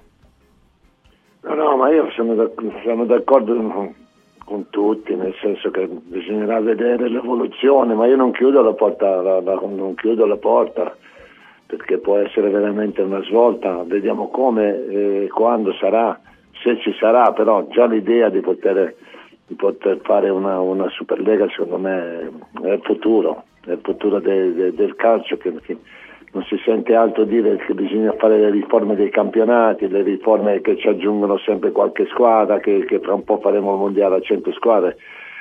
Eh, in quest'ottica vale tutto, staremo a vedere quello che succede. Eh, eh, io sono molto, molto curioso veramente eh, di, di capire che Non cosa... sarà un processo lento, non è una cosa che si risolve il prossimo anno, Eh, no, come, certo, come ieri sbandierava qualcuno. Eh, intanto bisogna vedere appunto quello che fa il governo inglese e credo che lo farà perché gli inglesi eh, sono troppo, sai, loro hanno fatto la Brexit, eh, non, non ce lo scordiamo, e in certi casi ne hanno pagato anche le conseguenze negative, però loro vanno avanti per la loro strada, cioè se, se non ci sono i club inglesi il calcio non puoi fare un calcio internazionale, è una presa in giro. Però tutto questo secondo me potrebbe portare, anziché il disastro come qualcuno pensava, potrebbe portare dei benefici, perché per esempio la riduzione dei campionati, eh, eh, dei campionati nazionali, la riduzione del numero di squadre per, per fare meglio in Europa, per fare qualcosa di più, questa potrebbe essere una soluzione che le varie federazioni non hanno mai voluto prendere in esame perché hanno la vista miope, molto miope. Perché se ci fosse un campionato a 16 squadre eh, ci sarebbero molti più spazi da dedicare ai campionati europei fatti in una maniera diversa, una maniera diversa. Ma una cosa è certa, Francesco, se escludi la meritocrazia, partono i ricorsi e così come c'è stata questa sentenza, ce ne sarebbero altre. La Superlega così come, come- come- come in- intesa non può, avere, non può avere seguito, perché il Girona, eh, dico, dico il Girona perché l'ho citato, ti, ti va a causa sulla- sulla, eh, sull'asse lussemburghese e, e- e te l'annullano. Non puoi, non puoi prescindere da certi principi, che sono i principi fondamentali dello sport. Eh, certo, Capito? chiaro, certo. Non c'è dubbio. eh. Però sai, lì ti, lì ti dice, vabbè, eh, ti iscrivi comunque alla Champions League, eh, perché è l'emanazione diretta. Oddio, non lo so, effettivamente non è una cosa che si risolverà oggi, domani, ma ci vorrà del tempo, quindi staremo un po' a vedere. Certo, eh, Xavier, so- secondo te non hanno suonato un po' e non sono suonate un po' come una minaccia no? le, le parole sul merito eh, dei, de- dei vari componenti di UEFA e FIFA, cioè eh, non cambia niente, vedrete che il calcio non è in vendita, però effettivamente anche l'UEFA e la FIFA sono degli organismi di, di business. Quindi effettivamente il calcio è in vendita se tu vendi dei diritti televisivi sul calcio. Come fa a non essere in vendita? È un controsenso forse. Che UEFA e FIFA in questi anni abbiano commesso degli errori E anche degli illeciti a volte, eh, perché insomma... nel- nella gestione del calcio è come dire, assodato. Questa è un- una premessa fondamentale quando si affronta la questione della Superlega. Tant'è vero che, guarda caso, dalla prossima stagione scatterà la riforma della Champions League, le squadre passeranno da 32 a 36, il montepremi diventerà ancora più ricco, le partite eh, metteranno in palio eh, anche addirittura premi in caso di vittoria e di pareggio superiori rispetto agli attuali e quindi è evidente che la risposta data in questi due anni al progetto di Superlega abortito nel 2021 e adesso ripresentato dovesse esserci. Ma il discorso, tornando alla questione principale, riguarda davvero l'essenza stessa de- dello sport, perché altrimenti il Reveil, che è una squadra di sesta divisione francese, secondo i criteri di questo nuovo progetto, che dovrà affrontare il Paris nella Coppa di Francia, non avrebbe diritto di vivere questa avventura. Ha citato il Girona eh, Furio poc'anzi, perché è più che mai d'attualità, ma possiamo ovviamente su scala nazionale dei diversi campionati citare altre formazioni che non necessariamente alle spalle hanno una bacheca ricca di Champions League o di trofei internazionali e nazionali, eppure sul campo si sono guadagnati i risultati che hanno consegnato la loro storia. Qui sta il punto e staremo a vedere quali saranno le squadre che si iscriveranno, non sappiamo quando, non sappiamo dove, non sappiamo quante, a questo nuovo torneo, perché fatalmente se si iscriveranno a questo torneo, nuovo torneo, non potranno più stare né nella UEFA né nella FIFA, perché è troppo comoda come ha fatto il Real Madrid in questi anni in cui da un lato presentava il ricorso tramite il Tribunale di Madrid alla Corte Europea di Giustizia, dall'altro però non risulta che non abbia incassato i ricchi premi messi in palio dalle competizioni UEFA che ha vinto. Quindi anche qui è una questione di coerenza. Se tu vuoi organizzare un torneo per i fatti tuoi, giocando con chi vuoi e invitando chi vuoi, benissimo, hai assolutamente e legittima libertà di farlo, però non puoi stare nell'organizzazione che contesti, o sbaglio? Ah no, beh, su questo, eh, su questo non c'è dubbio, infatti credo sia Sì, anche un dobbiamo po'... Anche tener conto, dobbiamo anche tener conto, Xavier, che cioè, la UEFA eh, vive perché ci sono il Real Madrid e il Barcellona. Cioè, ehm, per la UEFA l'esistenza di questi club, di questi grandi club, eh, chiaramente per loro è un vantaggio far parte della UEFA e prendono Vabbè, soldi dalla questo. UEFA. Però, però anche, anche la UEFA vive, cioè, eh, sia la- eh, per- ora detto, detto in modo molto, eh, eh, mol- diciamo molto diretto, ma per la UEFA eh, se in Champions League c'è la Juventus anziché il Girona, c'è il Real Madrid anziché il Girona, è meglio. Questo per, per citare la Juventus perché quest'anno No, ma- c'è, eh, eh, perché anche la UEFA vive di questo, no? Ma è evidente Stefano che, che è meglio, ma, ma voi mi dovete spiegare una cosa, adesso andiamo all'atto pratico, al di là di tutte le, le controversie che ci sono, che sono incredibili e ritengo alla fine che la- l'esordio di Francesco sia giusto, prima o poi troveranno il dialogo, su- succederà qualcosa, non so con chi, ma insomma qualcosa succederà, però voi considerate una cosa, eh, la Superlega vuol fare un, è solamente questo il- la cosa immediata un- un- hanno fatto subito un- una conferenza, hanno detto che e hanno, e hanno, eh, parti- ci hanno proposto il campionato, il, il torneo, chiamatelo come volete, è un campionato in realtà. 16 squadre, 16 squadre, 33, quindi quante squadre sono in tutto? 64. Quali sarebbero? Eh. Sì, Dobbiamo essere pratici, Francesco, No, tutto il resto è noia. Non sono, stati, non sono stati spiegati ancora nel dettaglio i criteri per stabilire queste, queste squadre, squadre partecipanti e sarebbero squadre ehm, che non verrebbero determinate soltanto da, eh, dalla meritocrazia, cioè nella meritocrazia entrerebbe anche la storia di un club, entrerebbe No, ma non dico, scusami. Stefano, io non dico questo, no, io- sì, questo è chiaro, hai ragione, no, io dico un'altra cosa, proprio nomi e cognomi, cioè nel momento in cui gli inglesi non ci sono, la Liga Spagnola, a parte le due che sappiamo, è contraria, l'Atletico Madrid è andato contro, in Francia la, la squadra più importante non c'è, in Italia eh, a due non è che hanno aderito, si, si- si dicono disponibili, dove le trovano 64 squadre?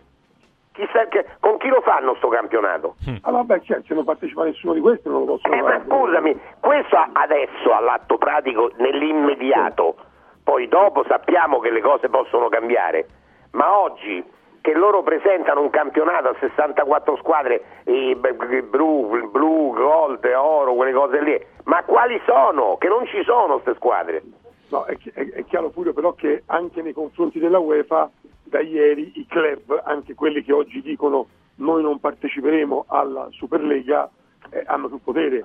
Perché Ma è evidente questo, club- è evidente. eh, E- oggi- e, e non è casuale la dichiarazione di- di, eh, del, del presidente del Lega, che oltretutto, che oltretutto è uno di quelli che metterebbe i soldi probabilmente. eh, mi no? proprio di sì. Eh, appunto.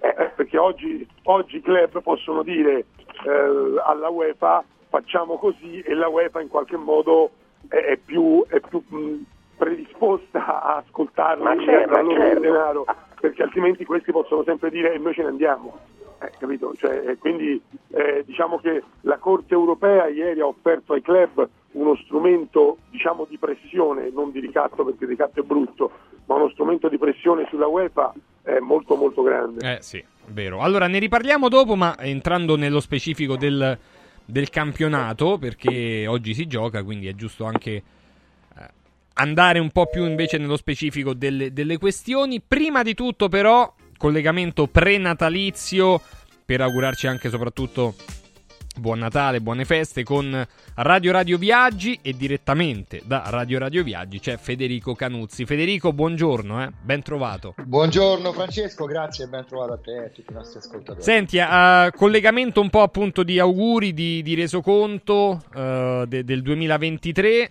Eh, ti chiedo che anno è stato, insomma, per, per il settore viaggi dopo qualche anno un po' più tosto, ovviamente, da- date le condizioni mondiali. Che anno è stato, Federico? Possiamo fare già un resoconto, secondo te? Beh, uscendo da una valle di lacrime che sono stati chiaramente il 20 e il 21, possiamo dire di essere tornati sopra i numeri del, del 19, che già era un anno record per quanto riguarda la nostra filiera, il nostro comparto. Quindi ti dico che c'è stato chiaramente un accantonamento delle risorse da parte non di tutti, chiaramente durante il Covid, ma di chi sicuramente ha degli, degli introiti più importanti. eh, sicuramente c'è stato un, un accumulo di, di- di denaro e quindi c'è stato un potere di spesa più importante. Questo mixato chiaramente anche dalla eh, dal- dalla crisi sia del lavoro sia per quanto riguarda l'inflazione che insomma ci ha bastonato abbastanza, però l- questo certifica il fatto che ormai il viaggio, i viaggi hanno cambiato posizione eh, nella, nella graduatoria delle priorità delle persone, mentre prima era eh, una mentis, cioè una cosa in più sostanzialmente, adesso credo sia diventato veramente un- una cosa indispensabile durante l'anno, almeno per quei due o tre appuntamenti che sono le ferie estive, piuttosto ecco, che i piccoli short break di Pasqua, piuttosto che di Capodanno, anche in economia, ma ormai abbiamo capito che i nostri ascoltatori, ma come tutto il mercato, non vuole rinunciare chiaramente alle vacanze, quindi si, si prospetta un anno difficile rispetto al 23 perché chiaramente questa seconda guerra ci inibisce una serie di destinazioni, inutile dirti insomma che disturba la vendita di tutto quello che è l'area eh, circostante Israele, È chiaramente, chiaro. quindi la Giordania, l'Egitto classico, insomma un po' di, di destinazioni, la Cisgiordania, una serie di destinazioni probabilmente se non le perdiamo insomma ci generano un calo importantissimo, però ti dico che poi tutto questo è supportato come sempre da altre destinazioni che poi scoppiano, c'è stato un boom sulle settimane bianche proprio a livello nazionale, incredibile, c'è stato un ritorno alla neve anche se è un prodotto insomma che ha un costo importante, ma per- proprio per eh, riferimento ai costi sul posto, poi no, scuole sci, ski, e quant'altro, non è tanto la tariffa alberghiera, ma è quanto il, il complessivo. E infatti noi come Radio Radio Viaggi, insomma, ecco, da anni abbiamo le mani in pasta in tutti questi mercati e cerchiamo di mitigare, insomma, senza rinunciare poi alla qualità, eh, chiaramente i prezzi, ma soprattutto dare delle offerte che siano più compreso possibile per, proprio per compattare i costi e quantomeno sapere, mettere a conoscenza reale l'utente di quanto andrà a spendere poi per fare, per fare realmente un viaggio. La cosa importante ecco, è appunto sapere, e Radio Radio Viaggi lo fa sempre, sapere il prezzo finale, senza altre sorprese, senza che poi bi- eh, sia necessario aggiungere qualche cosa di qua, qualche, qualche cosa di là. Quando vedete i weekend, i voli più hotel per tutte le destinazioni del mondo, i tour, i viaggi di nozze, i viaggi di lavoro che possono essere programmati, qualunque destinazione, eh, Federico vi realizza con tutto lo staff, con Fabio Schiavo, tutte le destinazioni ve le realizza, tutti i pacchetti ve li realizza su misura, senza altre sorprese. Questa è una cosa molto importante. Se volete sede fisica a Roma in via Appia Nuova 308 C ma c'è il sito che è radioradioviaggi.it e poi c'è ovviamente il numero che eh, potete contattare, poi vi sentite come vi pare via mail, via telefono 06 70 30 48 63, mi raccomando 06 70 30 48 63 radioradioviaggi.it tra l'altro passati questi 3-4 giorni Federico ti, ti chiamerò anch'io perché ho in mente un un viaggetto così distensivo verso marzo-aprile. Poi, poi ti dirò e mi dirai. Va bene? È sempre un piacere, Francesco. Ricordiamo ai nostri ascoltatori che per gli ultimissimi ritardatari dei regali siamo aperti anche domani mattina 9.13. Quindi, per chi vuole fare un buono regalo, quindi immobilizzare un importo da regalare ai propri cari, ai propri amici, che poi verrà speso in un arco temporale molto ampio e chiaramente con la massima libertà, siamo assolutamente a disposizione. Vi aspettiamo anche domani. RadioRadioViaggi.it anche per delle gift card card per bloccare dei viaggi che poi si potranno fare nell'arco dell'anno. Grazie Federico. Un saluto. Grazie Francesco, buona giornata e tanti auguri di buon Natale a te e a tutti i nostri ascoltatori. Altrettanto a voi di Radio Radio Viaggi, radioradioviaggi.it, tra poco tuffo nel campionato.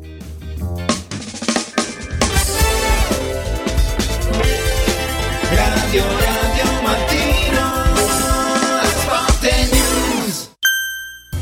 Babbo Natale, quest'anno vorrei tanto rendere speciale il Natale. Oh oh oh! Merry Christmas! Da Occhiali in Cantiere, il Natale è già speciale con il 50% di sconto su tutti gli occhiali, da vista e da sole. Affrettati! La magia degli sconti di Natale è fino al 31 dicembre. Buone feste da Occhiali in Cantiere, Capena Colleferro Frosinone. Venerdì 22 dicembre, vediamoci nello store di Colleferro con la diretta di Radio Radio dalle 14 alle 18. Oh oh oh! Press Up stampa su tutto, dal piccolo al grande formato. Bigliettini da visita, cataloghi, volantini, shopper e molto altro personalizzati con il marchio della tua azienda. Vai su radioradio.pressup.it, clicca sulla vetrina di Press Up e scopri la promozione della settimana.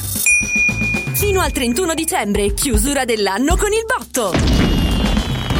Sconti fino al 75% su tutto il catalogo. Vai su radioradio.pressup.it, il tuo stampatore online. Basta fatica e mai più plastica. Da oggi con Water Solution hai l'opportunità di avere a casa, in ufficio o nella tua attività acqua depurata naturale, gassata e refrigerata senza limiti e il risparmio è garantito. Per saperne di più, chiama Water Solution all'800 82 66 88 per ricevere un'analisi gratuita della tua acqua. Water Solution, soluzioni green per una corretta purificazione delle acque. Villa Mafalda, il punto di riferimento a Roma per la tua salute. A Villa Mafalda, l'esperienza medica incontra l'alta tecnologia. Una proposta completa di prestazioni eseguite in totale comfort e sicurezza. Esami diagnostici con le strumentazioni più all'avanguardia. Chirurgia endoscopica e robotica per interventi meno invasivi e una guarigione più rapida. Assistenza medica 24 ore su 24 tutto l'anno, compreso i festivi. Villa Mafalda è in via Monte delle Gioie 5 a Roma. villamafalda.com. Convenzionata con le maggiori compagnie assicurative. Una speciale convenzione è riservata agli ascoltatori Radio Radio. Antò fa freddo. Antò fa freddo. Non ce la faccio più. Accendi la caldaia Vylant. Ecco fatto, amore. L'ho accesa. Mmm, Anto, fa caldo. Pochi giorni fa con la Calor Plus ho installato una caldaia a condensazione della Vylant con sole 12 rate da 95 euro e mi hanno anche regalato 7 anni di garanzia. Eh, con questa caldaia mi sto togliendo tante soddisfazioni. Fallo anche tu con la Calor Plus. Chiama subito lo 06 86 21 3671. Anto. Benvenuto Lipo, il nuovo straordinario integratore naturale della Sirt Life per combattere stanchezza, affaticamento, fame nervosa, sbalzi glicemici, grasso nel sangue e nervosismo. Lipo, testato scientificamente, interviene stimolando il metabolismo. Lipo è innovativo ed efficace. Scopri Lipo su radioradioshop.it e approfitta delle combinazioni Lipo più Sirt 500 Plus al prezzo speciale solo per gli ascoltatori di Radio Radio. Lipo più Sirt 500 Plus per elevare naturalmente il tuo livello di benessere. Per te che ami lo sport e non puoi farne a meno, a Natale metti sotto l'albero un regalo sportivo. Noi Sport ti aspetta nel Maxi Store a Capena in via Tiberina e nell'outlet a Passo Corese. Tutto l'abbigliamento casual e sportswear, calzature e accessori per uomo, donna e bambino delle migliori marche. Scopri le gift card firmate Noi Sport e niente più pensieri per i tuoi regali. Noisport.it, aperto 7 giorni su 7 con orario continuato. Mental Power. È arrivato il momento di scatenare il potere della tua mente con Sandro Corapi, il mental coach dei campioni e degli imprenditori di successo. Tutti i venerdì alle 17.15 in Radio Radio Lo Sport.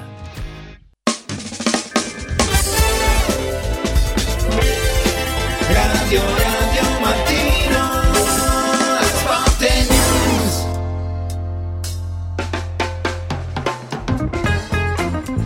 Allora, oggi si apre questa giornata di campionato, si apre pomeriggio in realtà, 18.30 con eh, Empoli-Lazio, poi a seguire Sassuolo-Genoa, Monza-Fiorentina e Salernitana-Milan.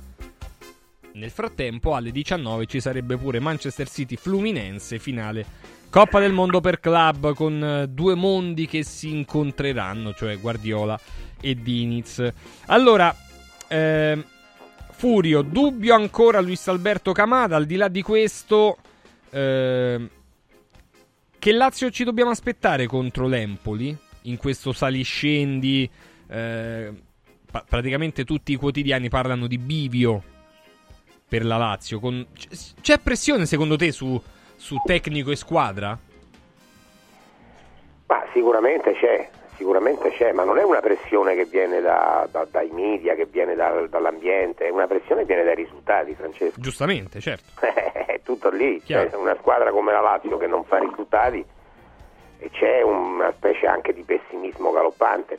Le notizie che arrivano di ballottaggio fra Camada e Luis Alberto non aiutano, eh, perché stiamo parlando di due profili talmente eh, diversi mh, da tutti i punti di vista. Per, che, per il Camada che abbiamo visto eh, in Italia è un giocatore scadentissimo. Il Luis Alberto che abbiamo visto per- fino a un certo momento era l'unico giocatore della Lazio che portava in alto la, la questione tecnica, ultimamente però non va. Però il ballottaggio Camada, io ti dico che se dovessi far giocare, non dovessi far giocare Luis Alberto, punterei sul Pesino, non su Camada. Eh, quindi la cosa mi preoccupa. Io sin- sinceramente sulla Lazio ultimamente lo sai, sono molto pessimista, sono pessimista Sì. e continuo ad esserlo. E, e- e attenzione perché Empoli è un'altra trappola, cioè l'Empoli non è meno forte del Verona, non è meno forte del Cagliari eh, o, o delle altre squadre con le quali la Lazio ha toppato, ha toppato proprio sul piano del gioco. Quindi io mi aspetto una reazione, certamente la reazione me l'aspetto anche, ma non so se ci sarà. Secondo te ci sarà Xavier una reazione della Lazio contro l'Empoli? Ma sai Francesco, ci deve essere, perché evidentemente di fronte non è una squadra che si batta per eh, il titolo ma per la salvezza e quindi è particolarmente agguerrita, soprattutto da quando è tornato Andrea Tolli alla sua guida, l'Empoli ha inanellato anche delle prestazioni molto positive. Ma per la Lazio è davvero vietato sbagliare, perché in campionato ha accusato troppe battute a vuoto, nessuno sul né misconosce la- il valore dell'impresa di essersi qualificati agli ottavi dove certamente incontrerà il Bayern, partirà sfavorito, ma questo è un discorso che si riproporrà fra due mesi, quando ci si avvicinerà all'appuntamento con i tedeschi. il vero problema in questo momento è ritrovare la continuità di rendimento in campionato e sono d'accordo con Furio. Eh, queste notizie che danno un possibile ballottaggio, addirittura che mettono in dubbio la presenza al primo minuto di Luis Alberto, non confortano, perché se c'è un giocatore che può aiutare la Lazio a, a risollevarsi e a riprendere il cammino in campionato, questo è il calciatore spagnolo. Eh, Stefano Agresti, tu che cosa ti aspetti da- dalla Lazio di oggi?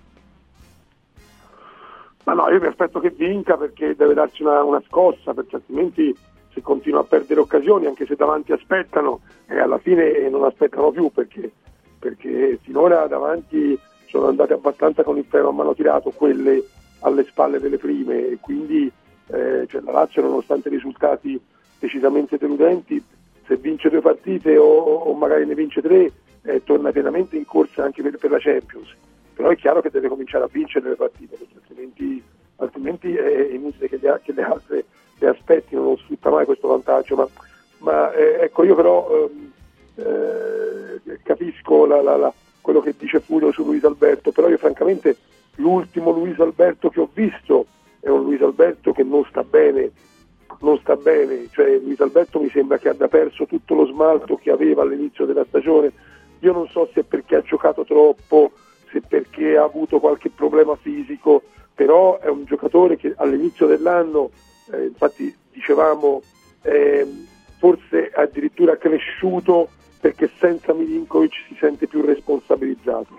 Poi improvvisamente si è di nuovo smadrito e oggi è un giocatore che è vero che Kamada non è mai stato davvero convincente, è anche vero che l'ultimo Luis Alberto, è- l'ultimo Luis Alberto non sta bene. Io credo che Sarri se non lo fa giocare non è per un suo vizio, è perché Luis Alberto non sta bene. Cioè io, a me sembra che sia, almeno nelle ultime partite, poi magari si riprende improvvisamente, nelle ultime partite l'ho visto molto fuori condizione. Bomber? Eh, Bomber, Bomber, bisogna essere lì e capire un po' perché, per come. Qualcuno pensa addirittura che, che Sari sia, sia stanco e, e che non creda molto in questi calciatori che ha a disposizione. Eh, bisogna che ritrovano l'entusiasmo, secondo me quello è fondamentale, perché questo ti, ti- ti permette anche di andare oltre e soprattutto ritrovare i giocatori che, che l'anno scorso hanno fatto la differenza nettamente, Eh, gli attaccanti esterni per intenderci e Alberto che deve prendere o riprendere la squadra in mano. Peraltro l'Empoli è in una situazione veramente molto complicata perché il peggior attacco de- de- de- di tutta Europa non è un gran record e quindi eh, le- gli basterebbe poco no, alla squadra di Sari per vincere, per vincere questa partita. Anche se giustamente come ho sentito eh, non si può sottovalutare nessuno e bisogna in tutte le maniere trovare il modo di, di- di portare a casa dei punti perché ancora ti stanno aspettando Ah, Frosinone Juve, Atalanta Bologna, Inter Lecce, Salernitana Milan. Dove può stare Furio secondo te una sorpresa? Eh, la sorpresa pot- potrebbe venire a Frosinone, visto, visto come sta giocando questo campionato la squadra di Francesco. Eh, certo, favorita la Juventus, parliamoci chiaro, però il Frosinone è una squadra, è una squadra che mm, da- da- la devi temere, la devi temere.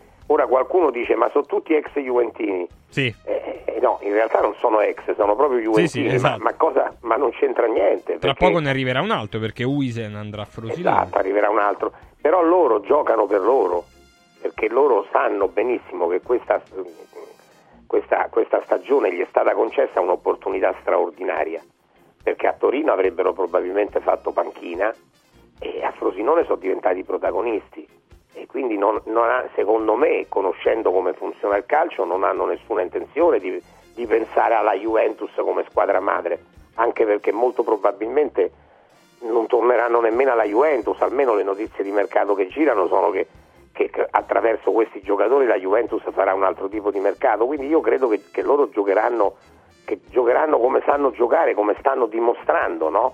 Perché Barenacea e, Sule hanno fatto cose importanti e stanno facendo cose importanti. Il Frosinone è una squadra che devi stare attento, per cui ecco la sorpresa potrebbe, magari un pareggio, potrebbe venire da lì. Eh, Xavier? di queste partite qual è quella più interessante? Dal punto di vista della qualità del calcio, Bologna-Atalanta.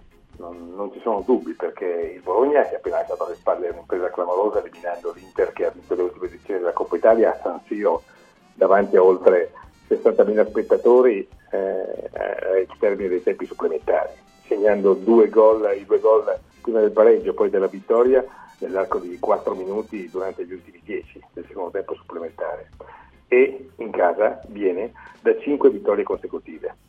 L'Atalanta, dopo la scoppola di Torino, ha rialzato la testa, ha infilato tre successi in 9 giorni, due in campionato e uno in Europa League dove ha vinto il girone qualificandosi direttamente agli ottavi di finale, ha segnato 11 gol subendone soltanto due.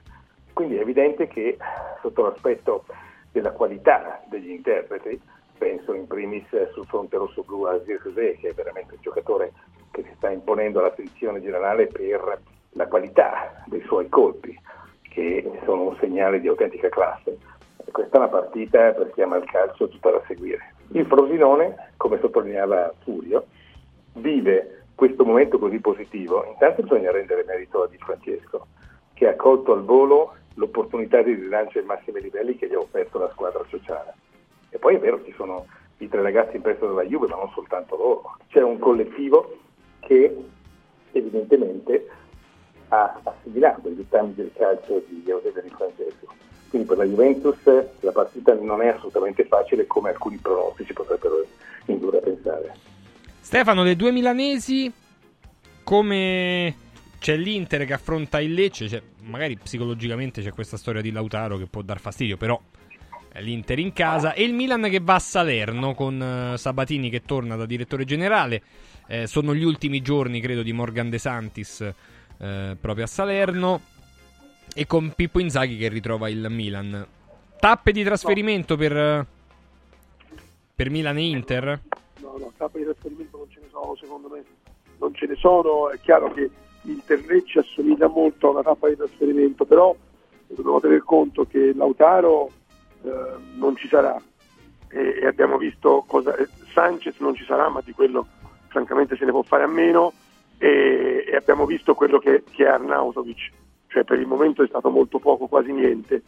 Tant'è vero che l'Inter sta pensando di prendere un altro attaccante a gennaio perché questi non sono eh, le alternative a Turam e Lautaro, come diciamo dall'estate, eh, e qualcuno eh, non, non, ci credeva, eh, eh, sono molto deludenti.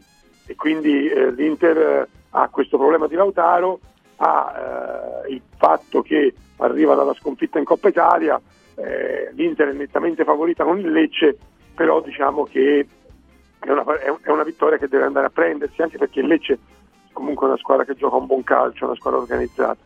E, e peggio ancora per il Milan, perché il Milan non ha i valori dell'Inter eh, e, e, gioca contro una squadra che è in una situazione disperata eh, e che ha provato a dare una scossa ora in questa settimana con il ritorno di Sabatini, eh, che sarà sostenuta sicuramente da un pubblico molto molto eh, partecipe come accade sempre a Salerno e quindi la partita del, del, Milan è più complicata rispetto a quella dell'Inter, ma nessuna delle due è una tappa di trasferimento.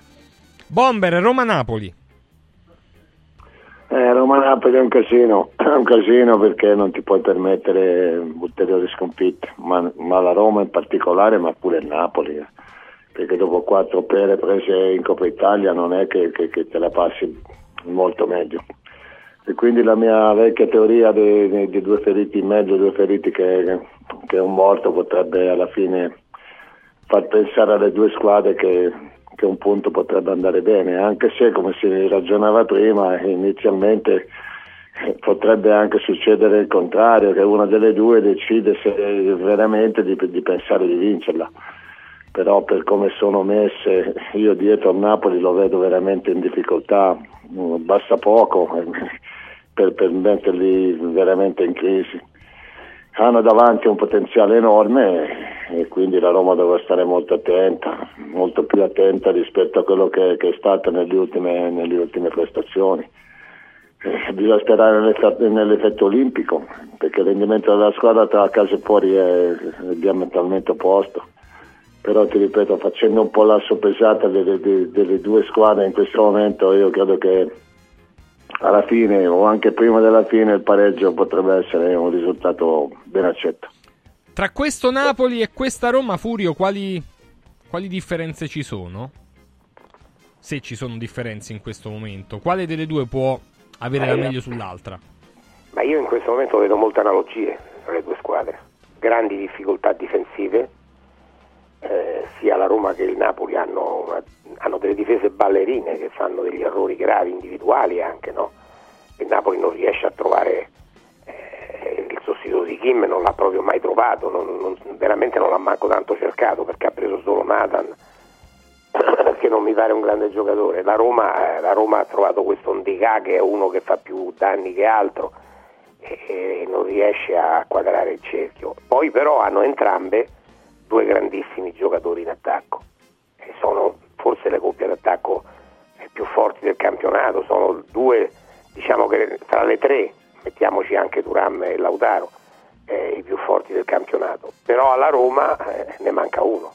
Ecco, la differenza può essere questa, che Lukaku venga lasciato lì da solo, mentre Osimen può avere l'aiuto di Kvaratskhelia. La differenza può essere questa, però io la penso un po' come il Bomber, questa è una partita che il pareggio secondo me accontenta tutti.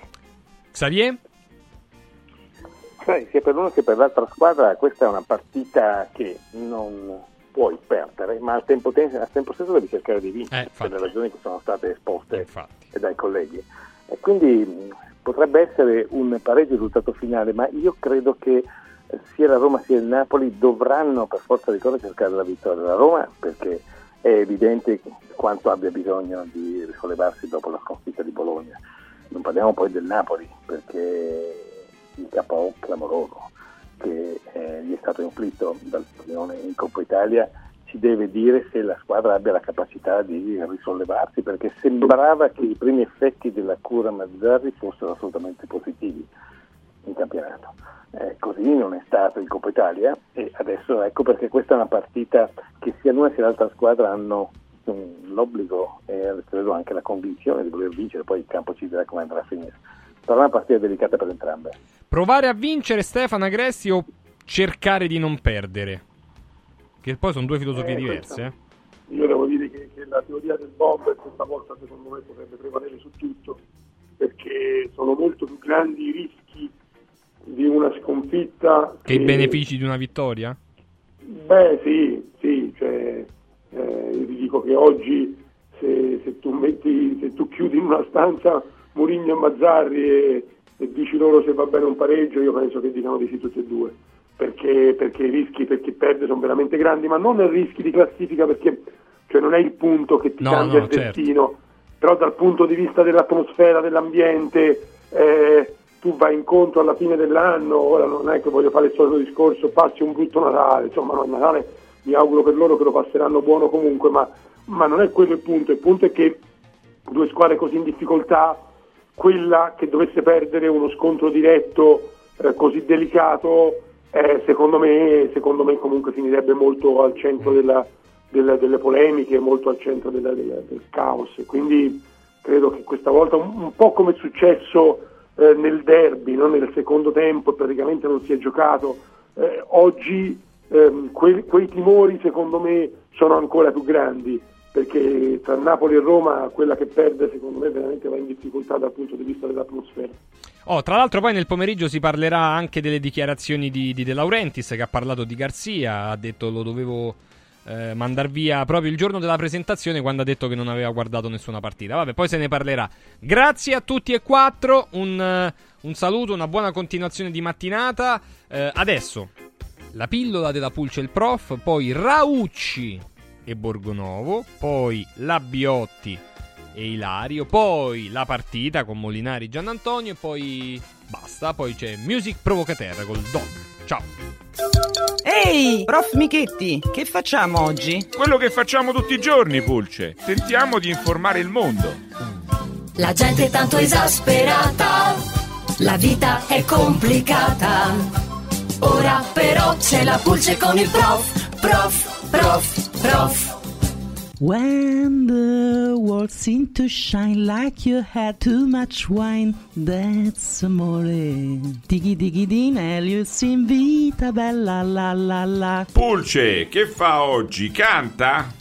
Eh sì, così forse mi passa. Eccomi di ritorno dal matrimonio della mia migliore amica. Il banchetto di nozze mi ha devastato. Solo questa canzone è stato un attimo di felicità. Il resto, un disastro. Cibo pessimo, servizio ai tavoli indecente e la banda musicale sembrava la brutta copia dei cugini di campagna. La mia amica già ha detto che farà causa al ristorante per grave inadempimento contrattuale e chiederà tutti i danni, anche quelli non patrimoniali esistenziali. In questo caso, Pulce, il contratto concluso tra le parti costituisce un esempio di contratto cosiddetto banqueting, diffuso nella prassi, nel quale un imprenditore, di solito un ristoratore, dietro corrispettivo, assume, mediante organizzazione dei mezzi necessari e a proprio rischio, la realizzazione di un evento nel caso in esame di un banchetto in occasione delle nozze. Tuttavia, Pulce dica alla sua amica che per il riconoscimento del danno non patrimoniale, la giurisprudenza della Cassazione è ormai consolidata nell'affermare che non basta la semplice affermazione generica di aver subito un danno esistenziale.